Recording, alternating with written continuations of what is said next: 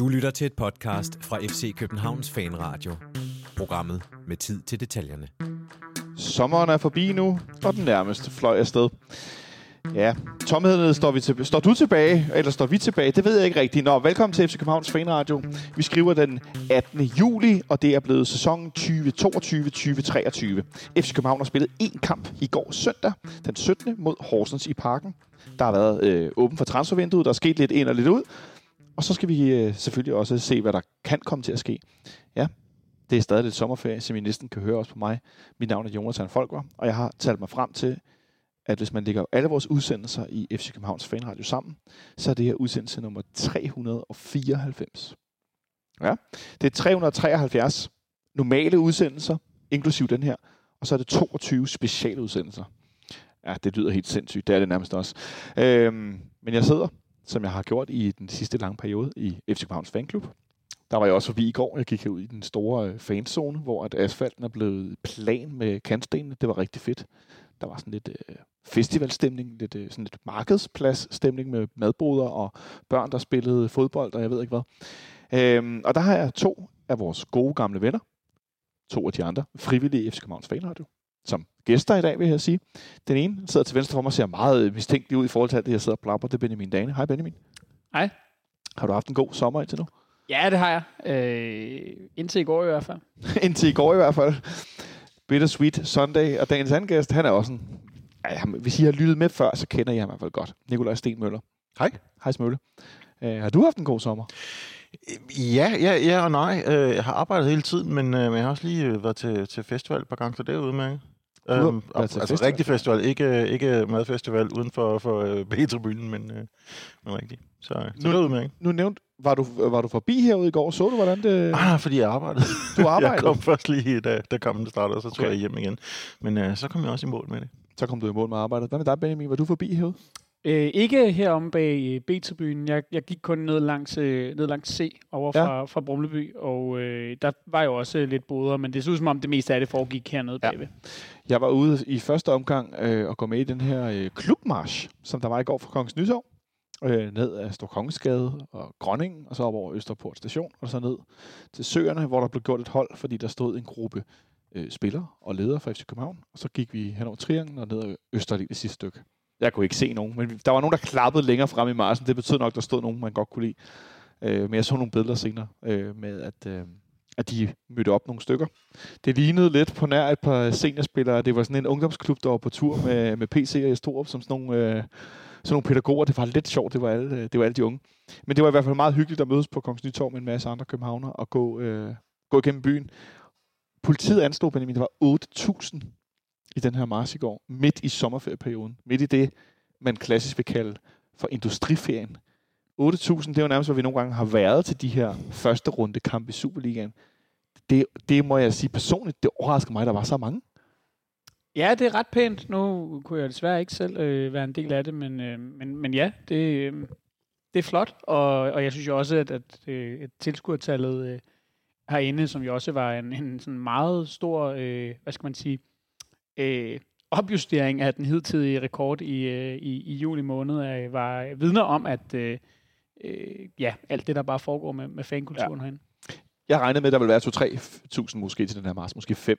Og så siger politiet, der var omkring 8, de plejer at være konservative. Det synes jeg bare var ret stærkt. Jamen, det var det også, men det var det også med det samlede tal jo. Altså, det kan jo tydeligt på, jeg synes jo, jeg har jo altid sådan lidt været den type, der sagde, jamen okay, men det der fantastiske tidspunkt går til fodbold på, måske skulle man lægge sin ferie på et andet tidspunkt, men det har altid lyttet sådan omkring mig, at det kan vi simpelthen ikke. Fordi der er sommerhus, der er vi er på fedet. Det er centralt. Nu ser det ud som om, der måske er ved at danse en kultur, at det må lige komme i anden række, og så er det kampene, der tæller. Nu er der jo også 3 uger uden hjemmekamp, så man kan jo komme ud og se sommerlandet nu. Det kan man i hvert fald. Jeg synes i hvert fald bare, det var imponerende, der var så mange, der dukkede op. Og så var der også rigtig mange herude i området bag B-tribunen, på den, som sagt, nyasfalterede parkeringsplads, hvor der ikke længere er de her adskillelser, men der er i stedet for bare blevet malet på jorden herude, eller på asfalten. Og der var altså, det var rigtig fedt. Det virkede i hvert fald. Jeg tænker, det er mindre sjovt i oktober måned i sådan en halv efterårsstorm med regn og sådan noget, men sådan en sommerdag som i går, der er det altså super, super fedt. Så stor kado for for den her udvikling, som jo også bevæger sig ind i, at der kommer flere og flere nye typer af madbrud, og vi har set Gasoline Grill blive præsenteret som noget nyt, der kommer herinde i Parken inden så længe.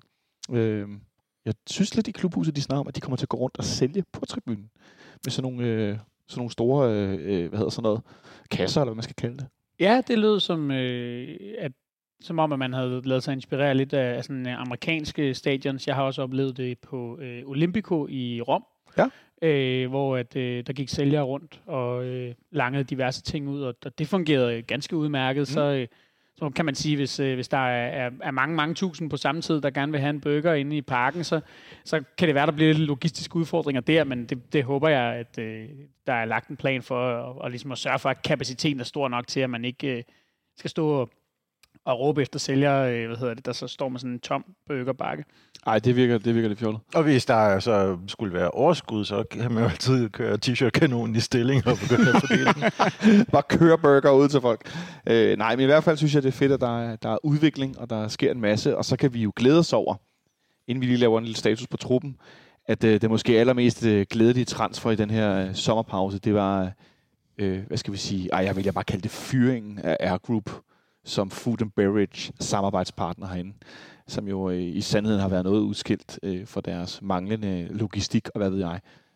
Det blev noget mere mindeligt i den officielle udmelding, at det var en opsigelse af en kontrakt, men jeg kalder det en fyring. Og tak for det, fordi at, nu virker det som om, at der er allerede ved at blive gjort alt muligt. Det er sådan lidt, hvad man mest lettede over af fortid, Air Group eller Bjelland, det kan vi diskutere længe her på programmet. Skal vi lave en afstemning med det efter udsendelsen? Jeg ved ikke. Jeg tror Air Group er lidt friskere i erindringen, men lad os ikke glemme, at vi har betalt Andreas Bjelland en pæn millionbeløb for at rykke forfærdelige Lyngby op i Superligaen. Det kommer vi tilbage til om lidt, fordi vi laver din lille status på, hvordan det ser ud rent sportsligt, indtil nu i transfervinduet, og så snakker vi selvfølgelig om kampen i går, og så kigger vi lidt frem til sidst mod, hvad vi håber, der kommer til at ske her i den efterfølgende periode. Så jeg synes egentlig bare, at vi skal prøve at lave en status. Og nogle af de store ting, der skete, Benjamin, det er jo, at vi har gjort to spilleres kontrakter permanente. To spillere, som var en stor del af vores forårssæson og vores mesterskab. Nemlig Dennis Vavro, som vi har købt i Lazio og skrevet kontrakt med frem til vinteren 2026, hvis jeg ikke tager meget fejl, til en 4,5-årig kontrakt. Og så har vi skrevet en 4-årig kontrakt med Viktor Claesson frem til sommeren 2026. I første omgang, de to. Hvad siger du til, at det lykkedes PC, og især den her ting med Lazio og Vavro lød, som det var noget af en afgang. Hvad siger du til, at det lykkedes ham at signe de to? Jamen, det er jeg jo naturligvis glad for. I særdeleshed Vavro, som man jo nok må sige, var en stor del af den temmelig solide defensiv, som vi så i store dele af foråret. Claesson synes jeg var en spiller, som i mesterskabsspillet viste sin kvalitet i Glimt, og så håber jeg, at han også kan finde et mere stabilt højt niveau nu, hvor han er på en permanent kontrakt, og ligesom kan komme lidt bedre ind i både klubben og på holdet og den måde, vi spiller på. Men det er jo lidt sjovt det her med de her to transfers, fordi at selvfølgelig er det forstærkninger, det er jo klart, men i og med, at vi havde dem hele, eller halvdelen af foråret, begge to, så føltes det lidt anderledes, end hvis der var kommet to helt nye spillere, som vi ikke kendte før. I virkeligheden har vi jo bare mere eller mindre holdt sammen på det hold, vi havde i foråret. Vi har holdt sammen på holdet, vi havde i foråret, men alligevel brugt nogle penge. Claesson tænker jeg måske har fået en sign-on af en eller anden art, fordi han jo ikke var på kontrakt i Krasnodar. Og Lazio endte med så at blive forhandlet ned på et niveau. Der var lidt forskellige udmeldinger. Var vi i slut 20'erne, rent beløbsmæssigt, som jeg husker det? Jeg tror, det kommer meget an på, om du spørger danske eller italienske kilder. Men i hvert fald så lykkedes det at komme ned fra den her frikøbsklausul, der var på vores kontrakt, som jo lå på 7 millioner euro, hvis jeg ikke tager meget fejl. Noget andet beløb, som jeg har forstået i hvert fald, ender vi med at betale.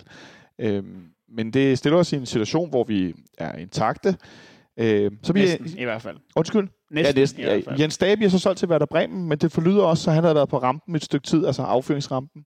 Hvad siger du til hans tid i FC København, Benjamin? Jamen altså, der var jo allerede rygter om interesse fra Bundesligaen i januar, og egentlig også rygter om bud, der hvis bare var noget lavere, end hvad PC havde forestillet sig, at Jens Stage skulle koste. Jeg synes, at Jens Stage er en spiller, som måske var lidt længe om sådan for alvor at komme i gang i FC København, men da først han gjorde det, i særdeleshed i sidste sæson, jamen, så man jo de kvaliteter, han havde, hans målfarlighed, hans arbejdsomhed. Vi fik jo aldrig helt set ham slå igennem på den her centrale midtbane, som han oprindeligt var købt ind til. Han har vel i princippet haft sin bedste periode i FC København på højre kant. Meget overraskende. Fordi han jo var skadet en pæn del også af det forår, vi lige har afsluttet. Han var i hvert fald ikke midt, og det ligesom skulle afgøres det hele. Men i og med, at han bliver solgt videre for en god profit, han når for det her mesterskab med på sit 3. år i klubben, så synes jeg jo godt, at hvis man kigger på hele forløbet, at man kan tale om en pæn succes for Jens Stage. Og vi har også nået at nyde godt af ham undervejs. Hvad vil du huske mest fra hans tid i FC København, Mølle? Det kan jeg ikke huske.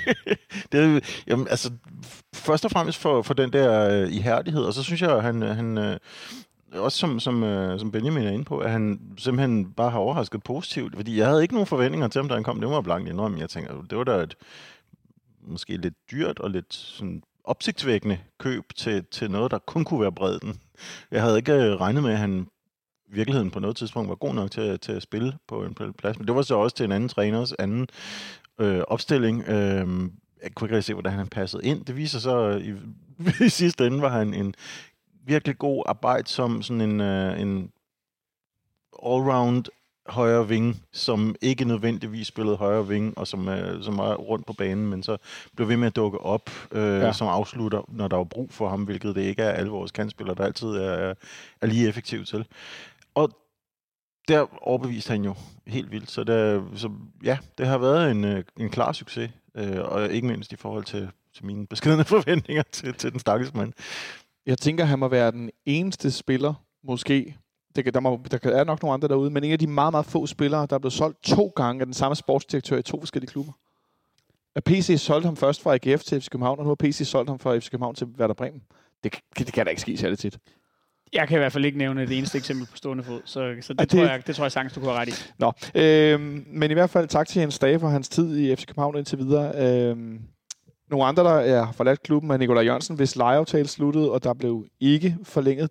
Så vidt jeg ved, har Nicolai Jørgensen ikke fundet en ny klub endnu per dags dato. Har der været nogen historie om det? Det var vist heller ikke en lejeaftale, det var en korttidskontrakt. Det var en korttidskontrakt, undskyld. Han blev løst fra Kasim Pasha, var det han spillede i Tyrkiet? En af de der klubber i hvert fald. Ja. Jeg har i hvert fald ikke hørt noget om, at han skulle være endt et nyt sted endnu. Jeg tror, han holder sommerferie og grubler over, hvad der skal ske med karrieren. André Baldursson, der viste sig aldrig nogensinde at få gøre noget stort indtryk i FC København. Hans lejeaftale endte også. Andreas Bjellands kontrakt udløb, som du nævnte før, Nicolaj.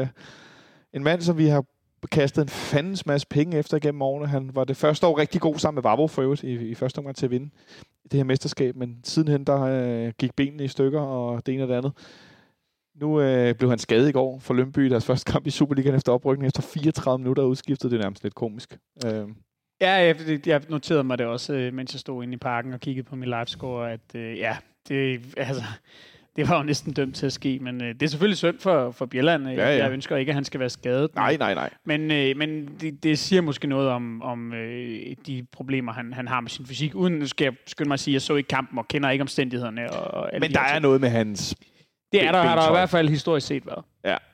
Ja. Mikkel Kaufmanns lejekontrakt i Hamburgers Sportforening udløber også, og han er så efterfølgende blevet udlejet til Karlsruhe. En spiller, som vi måske ikke kommer til at se igen, kunne jeg forestille mig, virker det lidt som om, at... Ja, det virker ikke som om, der er en voldsom interesse for at få ham tilbage, det må jeg sige. Men det var også selvfølgelig, fordi han på ingen måde slog igennem for Hamburg, og formentlig... Det kan da godt være, at der bliver set en eller anden form for skud i togen, mulighed for, at han så kan finde den rette stil i stedet for i Karlsruhe. Men det er nok ret tvivlsomt. Jeg kunne godt se ham helt kort, Benjamin. Jeg kunne godt se ham ende tilbage i OB, når det her Karlsruhe er slut. Ja, vi må se. Altså det, der skete for Kaufmann, det var jo, at han efter simpelthen har gået i ualmindelig lang tid, uden at have scoret et mål, så... så fik han jo puttet 2 ind i sin sidste kampe for Hais Varve. Det ene af dem et rigtig, rigtig flot mål, hvor han ligesom sådan drejer den over et langt hjørne efter at have skåret ind i banen. Det forlød jo, at Hais Varve rent faktisk var interesseret i at beholde ham, men ikke ville betale den frikøbsklausul, som der ligesom var i den her aftale, og så endte han altså med at smutte til Karlsruhe på en ny lejeaftale. Man kan sige, hvis man skal være lidt optimistisk på Kaufmanns vegne, så kan det jo være, at han her i slutningen af den her sæson lidt har knækket koden til at skulle spille i anden Bundesliga, så lad os se. Det kan også være, at det ender med at gå godt for ham i Karlsruhe, og så skal han nok ikke til OB. Nej, så skal han nok ikke til OB. Nå, men i hvert fald held og lykke til Mikkel Kaufmann også. Og så den sidste, jeg har stået her på listen. Nej, det er ikke den sidste, det passer ikke. Det er en der har forladt klubben, er Bryan Oviedo, som efter at have været i klubben her i en omgang, og i lang tid ikke været i nærheden af at blive udtaget eller spille kampe. Hans kontrakt er nu udløbet. En afsked med en spiller, som i første periode i FC København gjorde kæmpe stort indtryk, blev solgt for et relativt stort beløb til Everton. Men nu sådan lidt ud af bagdøren, det er sådan lidt en lidt ærgerlig afslutning med Bryan Oviedo. Ja, og han skulle jo have været afsted noget før, men noget tyder på, at han har siddet på en god løn her i København, og der har ikke rigtig været nogen, der har vil være villige til at overtage den, eller for den sags skyld betale nogle penge for ham. Og det, der ligesom har været mest af, det har jo hele tiden været det her med hjem til Costa Rica, som vi har hørt på i både 2 og 3 transfervinduer. Og problemet har jo hver gang været, at Bryan Oviedo har en god løn, den kan de ikke betale, han er på en kontrakt, så er der ikke så meget at gøre. Så han har ageret træningskejl i et år til, ikke helt halvandet, men i hvert fald det sidste års tid. Og nu er han videre, og god ven til Bryan. Jeg tror, jeg vil huske ham mest for hans første tid.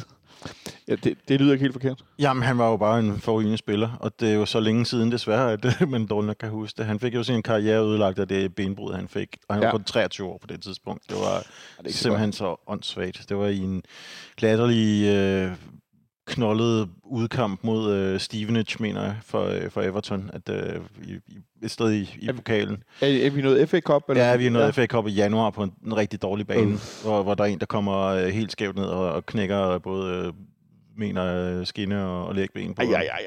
Og han er ude absolut evighed, og han bliver aldrig rigtig god igen. Jo, han kom til Sunderland, og det er lige så stor en succes som alt andet i Sunderland. Og ja, og som jeg husker det, så var der jo decideret også tvivl om, han nogensinde ville... Altså, da han fik den her skade, var der jo tvivl om, han også overhovedet ville komme tilbage fra den. Det endte han jo så med at gøre. Ja. Bare som en lidt anden spiller. Men han er meget lang tid overhovedet at spille på kunne spille på et ordentligt niveau. Og så, da han så gør det, han jo selvfølgelig stadigvæk aldrig nogensinde i nærheden af det niveau, han havde i første omgang. Og det var jo synd, fordi som jeg husker det, så fik han jo faktisk en ret god start i Everton. Spillede en del venstre kant, ikke? Han spillede en del venstre vinge for dem, simpelthen, fordi de havde allerede Leighton Baines, som var urørlig på den plads, men han var så god og så hurtig på det tidspunkt, at han kunne sagtens spille offensivt i stedet for. Scorede på Old Trafford? Han scorede på Everton. Ja. Det er også et meget cool sted at blive matchvinder, når man er en ung fyr fra Costa Rica, der kommer til Premier League for et stort beløb til FC København. Han var virkelig populær. Han havde sin Oviedo Baby-sang, som de elskede derovre. Det er rigtigt. Det er længe siden. Der er på få andre. Nogle har måske glemt ham, men vi har også en spiller, der har været ude på leje i flere omgange. Robert Mudražija dukkede pludselig op på FC Københavns Instagram-profil den anden dag, Benjamin. Det må da næsten også være en spiller, man arbejder på at lege ud igen. Ja, det kan ikke være ret meget anderledes. Jeg var også lidt overrasket. Der var jo de her forlydende om, at han nærmest var blevet bedt om ikke at møde op til træning her, men det har han jo så fået lov til alligevel, og jeg ved ikke, hvor meget mere jeg skal sige om det. Jeg kan se, at han ikke engang var med i truppen til reserveholdskampen mod, eller venskabskampen, træningskampen hedder det, mod Fremad Amager ude på 10'eren i dag, selvom at alle de andre reserver ligesom er optræder på den her trup. Så når han ikke engang er med der, så er det jo fordi, at man ikke har nogen som helst intentioner om at bruge ham. Han skal videre, og det vil være bare et spørgsmål om tid. Og om det bliver på endnu en lejeaftale, eller om man finder en mere permanent løsning. Måske er vi endda igen ude i noget med, at der er en kontrakt, der skal rives over, som vi så det med Kamil Vilcek i starten af året. Ja. Den sidste, det er Stamenić, som har været lejet ud til HB Køge, som er vendt tilbage fra sin lejeaftale, og inden kampen i går forlød det for jeg står blandt andet klubhuset, at ham kunne vi måske nok godt komme til at se det bag efteråret. At han havde gjort godt indtryk til træning. Skal vi lade med at tage kampen på forskud, men i hvert fald, det kan vi jo så helt kort bare konstatere, det kommer vi nok til. Han spillede noget kamp i går. Så det er ligesom, der var transfervinduet er lige nu. Nu lovede jeg tidligere, Benjamin, vi kigger lidt fremad til sidst i udsendelsen. Men det er i hvert fald status, som det ser lige nu, så der er ikke sket voldsomt meget endnu. Men transfervinduet lukker først den 31. august. Så der er rigelig tid til at agere. Og det forlyder, ja? Ja, der er lige en mellemtid, der hedder den 12. august, hvor, hvis vi skal have den med til den ret vigtige Champions League-kvalkamp, der kommer. Det er så, sidste dato for indregistrering? 12. august, ja, er sidste chance. Okay, så en måned minus 6 dage har vi til at indregistrere spillere til Champions League-kvalen. Alright. Altså, hvis vi køber ind til kvalen, altså det kan jo godt være, at man venter og ser, det lykkes at komme forbi. Det kommer og så tilpasser man ligesom sin appetit efter det. Lad os se, hvad det ender med. Vi skal i hvert fald snakke om den der fodboldkamp, vi også spillede i går. PC her. Du lytter til FC Københavns fanradio. Lavet af fans til fans.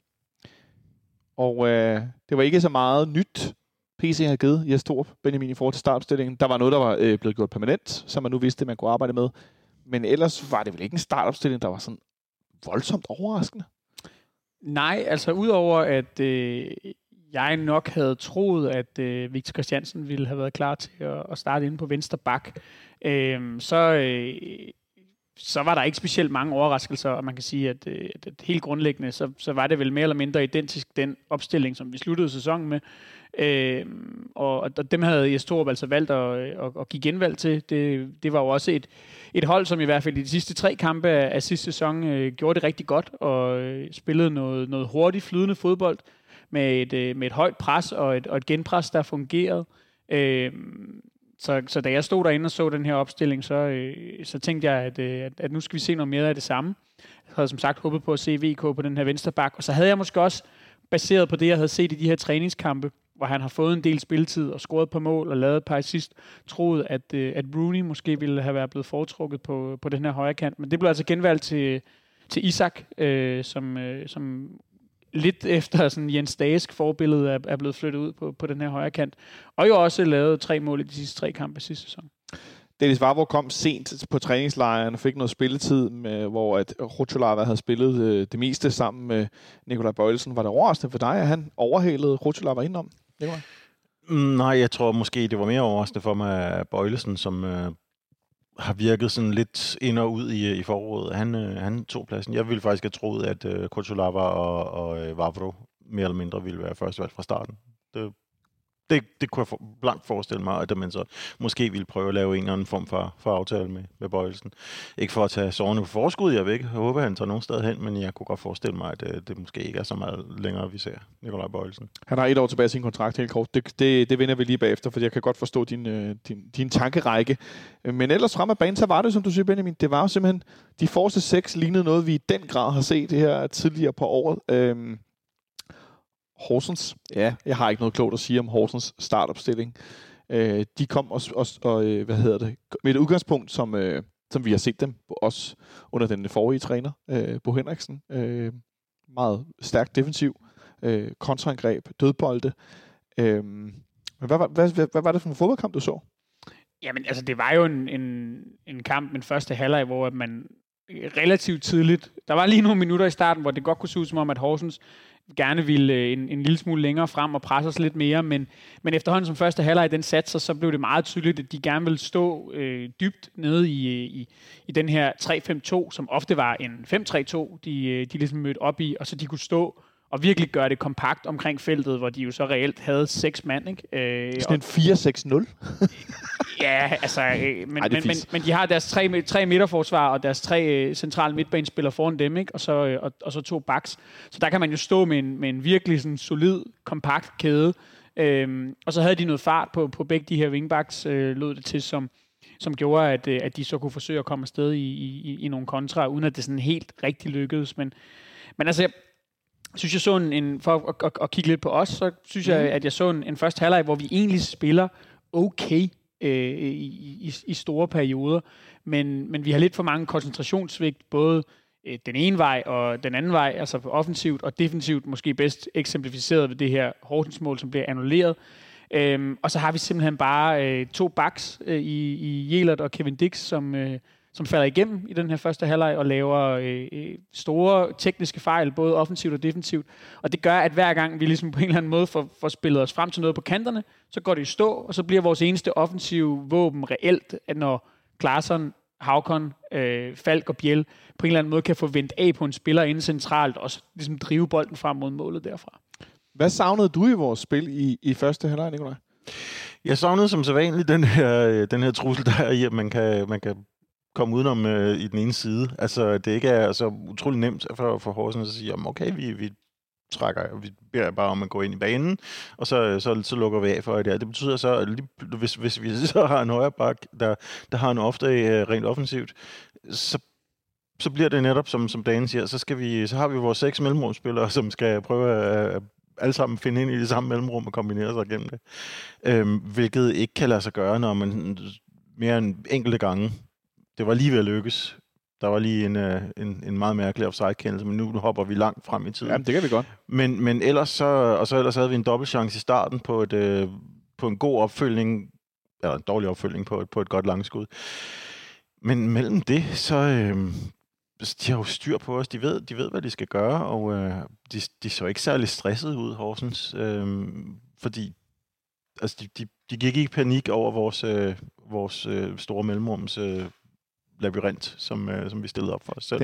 Den store mellemrumslabyrint, det synes jeg faktisk er et meget godt udtryk til at beskrive. Den her store mængde spillere, som gerne vil det samme. Altså led vi virkelig lidt under, at der var for mange spillere, der gerne vil have bolden i fødderne, og for få spillere, der måske gerne vil Jens Stage, Isaac, som den her Jens Stage-agtige fløj, for få spillere, der gerne vil bevæge sig uden bolden, og dermed flytte modstanderen lidt? Jamen, der var et par gange i løbet af første halvleg, hvor man kunne se, at der blev forsøgt den her lidt mere direkte bold til Isaac, som ligesom forsøger at tage et sådan diagonal løb ud fra kanten og ind i feltet. For det første var de her bolde lidt for upræcise. For det andet, så stod Horsens jo i lange perioder i første halvleg så lavt, at det rum, som der er at løbe ind i for en spiller som Isak i den her situation, det er jo ikke særlig stort.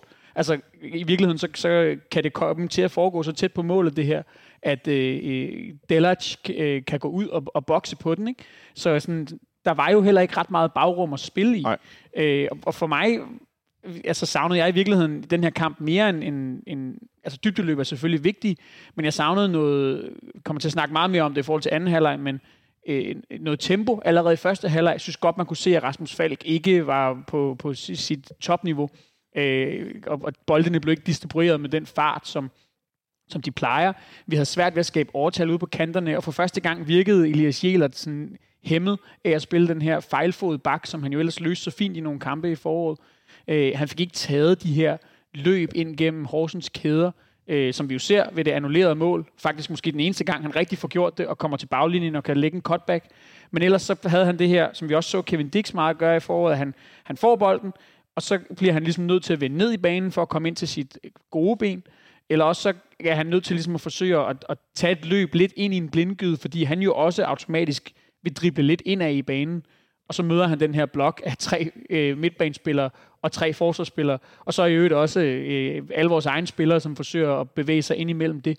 Og det bliver bare nogle enormt små områder, vi skal spille på, og det er meget få gange, at vi lykkes med at komme frem til noget. Der er en enkelt gang også, hvor Claesson får lavet en god vending og drevet den lidt, og er lidt uheldig med at sparke den tæt forbi højre hjørne. Men altså, ja, ellers så er det tit, det bare ender i nogle blindgyder og nogle tekniske fejl.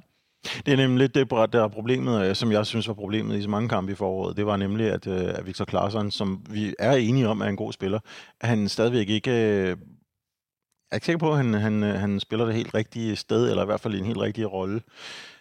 Eller at han har helt vendt sig til, hvordan han kan udvide den rolle fra, hvor han starter som venstrevingen i en situation, hvor han desuden har en højrebenet spiller bag sig, fordi han kommer til at stå i vejen for... Altså, de to, de var samme sted hen, og han viser klart, så er han ikke en hurtig spiller. Han lever på sit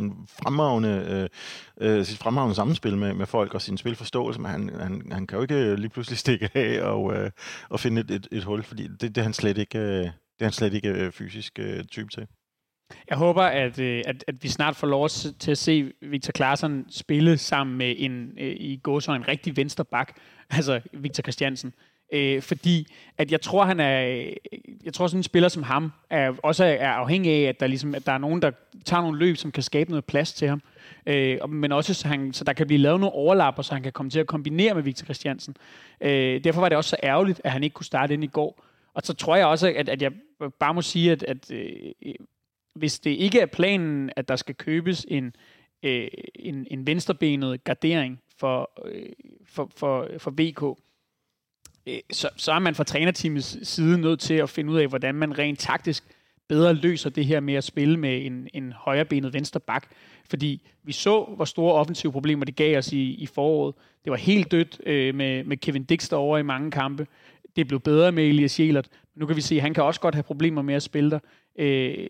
Så hvordan løser man det rent taktisk? Hvad for nogle spil- og løbemønstre skal der til, for at man alligevel kan lave nogle gennembrud her? Fordi ellers så bliver vi jo alt for nemme at lukke ned for. Kunne det have noget at gøre med, at det er Claesson, der spiller den venstrekant foran den her fejlfodede bak? Altså at man måske med en af de andre 700-800 fløjspillere, vi efterhånden har os, kunne få det til at have en anden dynamik. Det kan sagtens være, at med en spiller, der har lidt mere fart, at man så i højere grad kan lade kanten stå for at holde bredden, når vi angriber, og bakken kan trække ind. Det er jo en ting, vi ser en del store hold gøre det her med sådan inverteret baks, altså hvor den ene bak ligesom træder helt ind på midten. Men om vi så har en bak, der rent faktisk evner det. Kevin Diks har spillet lidt defensiv midtbane for AGF i sin tid der. Måske. Han har så til gengæld nogle tekniske udfordringer, som vi skal snakke lidt mere om. Ja, det skal du for. Så det ved jeg ikke. Altså et bud kunne jo være en spiller som Paul Mukairo, men han kunne ikke engang komme med i truppen i går. Som nu er blevet til 9 mand på bænken, skal det siges. Ja, og så han ligner jo heller ikke en, der lige pludselig starter inde i næste runde. Så jeg ved det ikke. Altså så skal det være William Bøving, men William Bøving er jo heller ikke en kantspiller, som holder bredden på den måde. Han er jo netop, måske med lidt mere fart, også en mellemrumspiller. Ja. Endnu en mellemrumspiller, for øvrigt en central midtbanespiller, der spiller på fløjen som ung. Hvis jeg ikke tager meget fejl, William Bøving, der helst vil spille som 8 eller 10'er, sådan som jeg husker det i hvert fald. Men inden alt det her med vores manglende opspil og så videre, der har Horsens jo, som vi var inde på tidligere, de har først et mål, der bliver annulleret, hvor der bliver spillet lige igennem centralt. Ja, altså vi ved jo, at Dennis Vavro, han siger, at han er nervøs fra begyndelsen. Og det her, det var jo teknisk set en total begyndelse på en ny kontrakt, og han så godt nok nervøs ud ved det mål, der ikke blev godkendt der, fordi det var en forfærdelig defensiv indsats, han lavede. Han i 2 omgange, ikke? I 2 omgange, ja. Han bliver lidt skubbet væk som en skoledreng af ham Horsens fyren, jeg ikke aner, hvad hedder. Kasper Tingstedt. Og René, familie. Ingen ved det. Ja. Der lige pludselig bliver jeg selv lidt nervøs for, om vi har lavet kæmpe fejl her. Det har vi nok ikke, men hvad er det for et mål? Og det er et mål, som desværre giver bange endelser for resten af kampen. Det lignede noget, jeg i hvert fald havde set før. Sådan et kom tidligt bagud på hjemmebane, før man ligesom vågner rigtigt. Målet bliver så annulleret. Ja, det mest absurde ved det her mål er jo, at det sker efter et målspark. Altså, den bliver sparket ud, og så bliver, så taber Nicolai Boilesen en hovedstødsduel. Og det var meget tydeligt, at Horsens meget gerne ville smide deres lange bolde op omkring Nicolai Boilesen, fordi det var der, de havde set, de kunne vinde nogle hovedstødsdueller. Men Dennis Vavro er jo for det første fejlplaceret, da den her duel finder sted. Og for det andet, så bliver han jo bare sat af så lidt som ingenting. Men heldigt for os, så viser det sig, og det havde jeg ikke set i første omgang, at der er en Horsens-spiller i offside inden foran mål. Så jeg, som står lige foran Kamil Krabata, som hopper lidt også i situationen, tror jeg faktisk, så han forsøger at hoppe over bolden, men han er, det var ikke sådan, at han var 2-3 meter offside. Nej, det synes, som om han bare har røven i offside. Ja, jeg skulle sige, det viser faktisk at være en ret snært offside. Den er der jo stadigvæk, men det var ret tæt. Og så bliver målet annulleret. Jeg så det heller ikke, før det blev vist på storskærmen, faktisk. Så må jeg øvrigt lige hylde Horsens for stadigvæk at være Horsens. De var lige ved at slå et telt op, da de havde jublet over deres mål. Og simpelthen holdt en picnic. De var absolut evighed om at komme tilbage efter det. Holdet ellers havde trukket op og stod og ventet på at komme i gang igen. God gamle Horsens. Kan man trække tiden? Så en, et, hvad skal man sige, sådan en en advarsel, blev der ligesom sendt til os. Ja, jeg synes også, at holdet vågnede lidt op efter en sløv begyndelse på kampen, og den der midterste halve time af første halvleg er vel vores bedste periode i kampen, sådan samlet set. Og kulminerer vel der, hvor at vi så selv har bolden i nettet en enkelt gang. Vi har nemlig selv bolden i nettet en enkelt gang, efter en situation, hvor, som du var inde på, Benjamin, at vi endelig får spillet ned bag om Horsens forsvar. Det er godt nok også sådan et inderløb, og ikke sådan klassisk overlap, men at Elias Jelert kommer ned til baglinjen og får lagt bolden tilbage til Hákon, der med vristen i flat spark, det kan jeg godt lide. Ikke noget inderside, men simpelthen sparker den, tordner den flat med vristen ind i målet. Det så ret fedt ud. Det var et flot mål, og det er jo lidt synd for Elias Jelert, da hans med afstand bedste aktion i kampen, den så ender med at blive annulleret. Men der tager han netop et af de der løb. Og det viser jo netop også, at selvom du spiller en fejlfod venstre bak, så kan du stadigvæk godt skabe noget ravage, hvis du tager løbene ind gennem modstanders kæder. Og så ender det jo så med, jeg havde ikke set det overhovedet, at fordi at Viktor Claesson, han står inde på linje med Horsens-keeperen, at så bliver det her mål annulleret, og jeg kan forstå, at der er lidt tvivl om, hvorvidt det er korrekt eller ej. Der er lidt divergerende, opfattelser af den her situation. Nicolai Boilesen fik at vide i kapitlet, der var dommer i går, at det handlede om, at han var for tæt på reaktionsrummet for målmanden. Det lyder du ikke helt overvist af? Nej, det gør jeg ikke. Det lyder som noget, han selv har fundet på, Kjellet, ærligt talt. Jeg kan da lige nævne, hvad der står i fodboldloven om, hvad strafbar offside er. Og det vigtige her er, at nu læser jeg lige op, en spiller, som er i offside-position i det øjeblik, og det var han, hvor bolden spilles eller røres af en medspiller, skal kun straffes, hvis han efter dommerens skøn deltager aktivt i spillet ved rørbolden. Det gør han ikke. Generer en modspiller ved at forhindre en modspiller i at spille eller kunne spille bolden ved klart at spærre for hans udsyn, eller angribe en modspiller for at erobre bolden, eller klart at forsøge at spille en bold, som er tæt på ham, eller foretage en åbenlys handling, som klart påvirker en modspillers mulighed for at spille bolden. Foretage en åbenlys handling, det gør han ikke. Han står der. Ja. Klart påvirker en modspillers mulighed for at spille bolden. Det mener jeg altså heller ikke, han gør. Bolden kommer lige på ham. Den går lige mellem fødderne på ham. Det er meget abstrakt, at han bare ved at være i synsfeltet skulle prøve at forhindre mandens fysiske udfoldelse. Og jeg synes ikke, at fodboldloven giver mulighed for at dømme det, men det kan være, at der er nogle internationale afgørelser i slutningen af fodboldloven, som siger, at ja, okay, det vi mener er sådan og sådan, og det skal han også tage med i betragtningen. Det kan være, at han har fundet noget der, som jeg ikke kender, men ud fra fodboldlovens tekst, så er der altså ikke abstrakt der. Det er der simpelthen ikke. Det er der simpelthen ikke. Nu har Smøllen har læst teksten op sort på hvidt. Gør det dig lidt ærgerligt, Benjamin, at det bliver annulleret, eller kan du godt forstå, VAR-teamet og Jakob Kjellet som dommer, deres vurdering af det der med, at han står derinde, var bolden kommet lidt til venstre for Delhards målmand for Horsens, så havde han ikke kunne gå ind og redde den, og så havde han stået der, men det gjorde han jo ikke. Eller sådan. Altså, hvad siger du til det? Nej, jeg selvfølgelig er ærgerlig over, at det bliver annulleret, især hvis det viser sig, at lovgrundlaget for det er en lille tvivlsomt.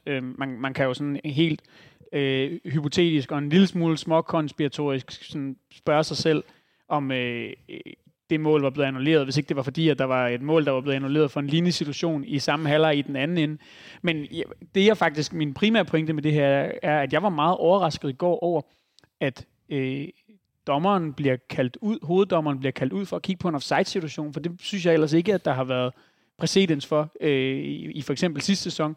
Der er de fleste af dem, der er bare blevet optegnet streger ude i varevognen, og så har dommeren fået en melding, er der offside eller ej. Men i begge de her situationer, der var i kampen i går, der bliver han altså kaldt ud og skal selv kigge på skærmen. Og det er i hvert fald for mig nyt. Det kan godt være, at jeg har sovet i timen, men... Tror du det er, fordi det ikke handler om at lave en streg og se, om du er for langt fremme eller ej, men fordi det er det der med, at du i virkeligheden er... om du har indflydelse på spillet? Det er jo nok den oplagte forklaring, og det kan også sagtens være, at der findes eksempler på det fra sidste sæson, hvor det har været på samme måde, men det var i hvert fald, hvad jeg stod og tænkte inde på stadion. Jeg var lidt overrasket over, at det foregik på den måde. Men det er selvfølgelig rigtigt, at de har jo begge to været offside. Det var Viktor Claesson jo åbenlyst også, hvis man bare kigger på stregerne. Men om den så også skulle have været dømt, det lader til at være en lille smule tvivlsomt. Jeg vil så sige, at den første, den er jo en situation, hvor de bare kan tegne stregen, fordi der spiller han netop bolden og kommer fra offside-positionen. Så det er i virkeligheden noget, som de efter de normale procedure, ja, kan ordne selv ved at tegne den der linje på deres skærm. Men den anden er netop på grund af, at der er et skøn involveret, og så beder man dommeren om at komme og siger, fastholder du det skøn? Det eneste i den her forbindelse, jeg bare lige skal nævne til sidst, er Jesper Simo, som nu er på TV3 Sport. Han nævnte meget fint på Twitter i går eller i dag, at det faktisk var dejligt hurtigt afviklet. En scoring, hvor man skal tjekke VAR. Vi stod ikke i lang tid og ventede og buh og alt muligt. Og det var sådan relativt smooth, og det blev, du skal ud og kigge. Vi har fundet noget, du skal kigge på. Han kigger, bum, annulleret mål. Jeg tror, jeg mener, han skrev, at det noterede sig, det tog 1.20 væk. Eller 1.20 og 1.26, den stil. Det er sådan ret hurtigt i forhold til noget af det, vi har set sidste sæson. Og det synes jeg i hvert fald er meget godt, hvis det er sådan, at de skal lave sådan nogle ting. Så synes jeg også, vi skal notere, det hedder ikke VAR mere, det hedder Tilevar. Tilevar? Tilevar. Nå, fordi hvis du går ind på Superliga og DK og tjekker VAR-siden, så vil du også finde, at der er lavet et fint Tilevar-logo. Jeg har simpelthen fået en sponsor. Ja, jeg tænker, der er alle mulige muligheder. Vi burde have et eller andet Horsens flagfabrik offside, for eksempel. Gardinlige svar. Klar mulighed for branding der. Tilevar, det er rigtigt, jeg sidder her og kigger på det. Det var dog helt forfærdeligt dårligt navn. Det kan jeg næsten ikke arbejde med. Nå.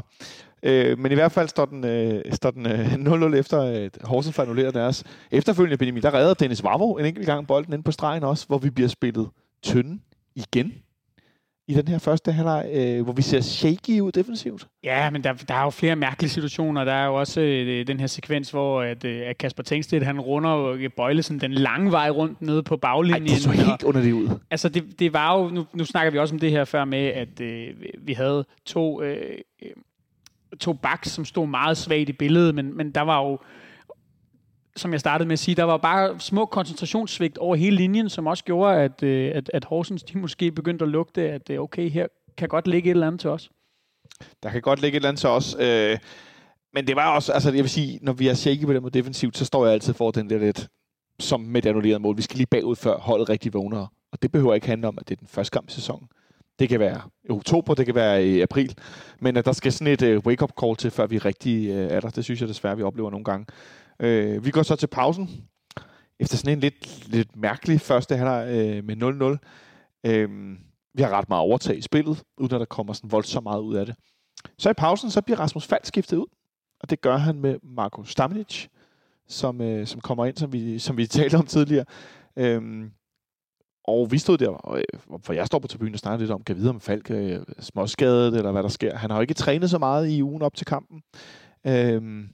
Men bliver så skiftet ud, og vi får så at vide af manden i busken, Mathias, der ser kampen på stream, at Jes Thor fortæller i pausen, at det havde man faktisk planlagt med, at Rasmus Falk ikke kunne spille en hel kamp. Hvad siger du til, at man gør sådan en startkamp med en så central spiller? Jamen, altså, det er jo lidt usædvanligt forstået på den måde, at... Ofte tror jeg, hvis man har en spiller, der kun kan spille 45 minutter, så vil man nok vælge at starte med vedkommende på bænken, og så bringe ham i anden halvleg. Det er i hvert fald sådan, vi tit har set det med spillere, der kommer tilbage fra skade. Vi kan også selv se, at... Altså jeg tænker også, at grunden til, at Victor Kristiansen ikke startede inde i går, for eksempel, også er, at han ikke var i stand til at spille 90 minutter. Her har man så taget den disposition, at fordi Rasmus Falk er så vigtig for vores opspil, så skulle han ligesom bringes fra kampens start, og så spille det, han kunne. Det er jo svært at sidde her og sige, om det havde været fornuftigt at gøre det den anden vej rundt. Det er jo total spekulation. Men i hvert fald, så ved vi jo, at det er en kæmpe bed, når vi skal mangle Rasmus Falk, og det synes jeg, man kunne se fra første minut i anden halvleg. Man kunne se det ret tydeligt, at han var gået ud, men det var heller ikke fordi, at han havde været sådan en prangende Rasmus Falk i første halvleg. Nej, altså vi hørte jo den der nyhed om, at han måske, altså han i hvert fald ikke var klar til at spille en hel kamp, og måske i virkeligheden har været lidt småskadet. Og jeg synes da, at det var synligt, og jeg synes også, at han havde nogle boldtab, han ikke ville have lavet på en almindelig dag. Udover at han ikke rigtig får sat spillet i gang, som han plejer, så synes jeg også, at han virker lidt usikker og lidt fysisk nervøs. Det gør han så også. Jeg vil sige så, at alle af de 5 bagerste markspillere laver jo store fejl, som er helt uvante i den første halvleg. Så det er jo ikke, fordi han falder voldsomt udenfor. Det er jo ikke, fordi han spiller en katastrofal kamp. Men jeg synes godt, man kan se, at han var lidt en skygge af sig selv. Der sker ikke det store i starten af anden halvleg. Vi har igen Benjamin solidt overtag i spillet, uden at der sådan... kommer sådan super meget ud af det.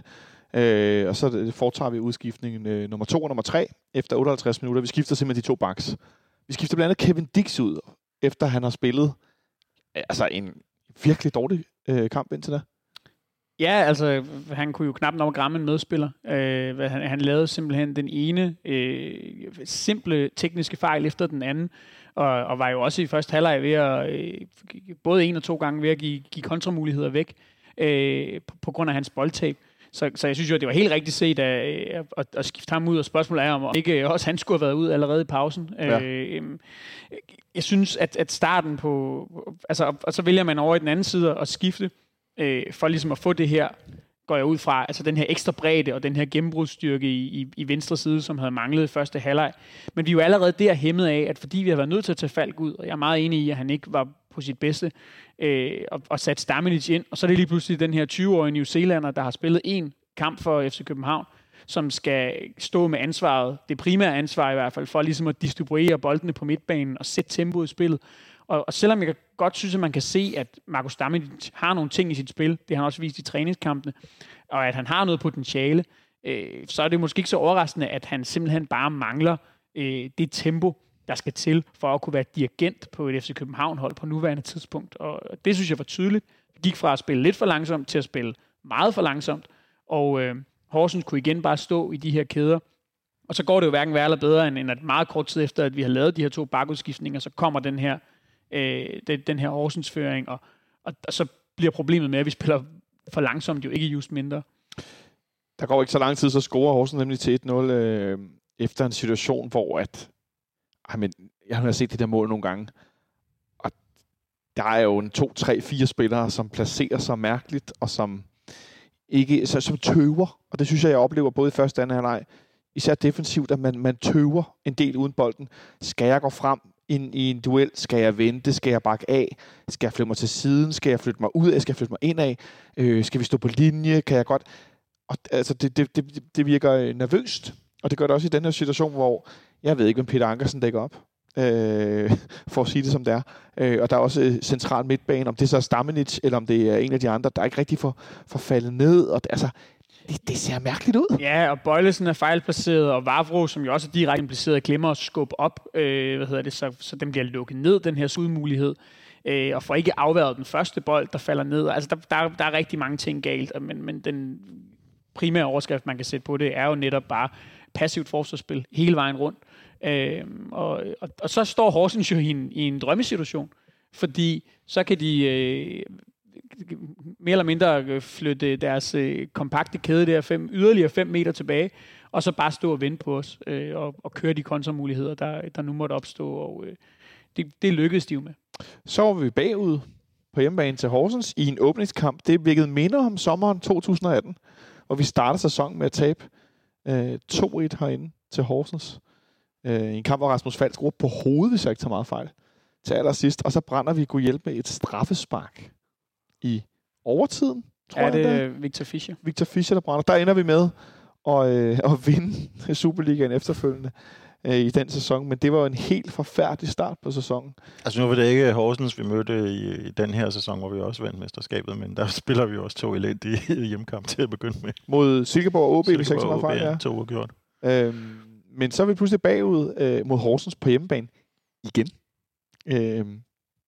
Var du klar til at sejle ud i sommerlandet, Nicolaj?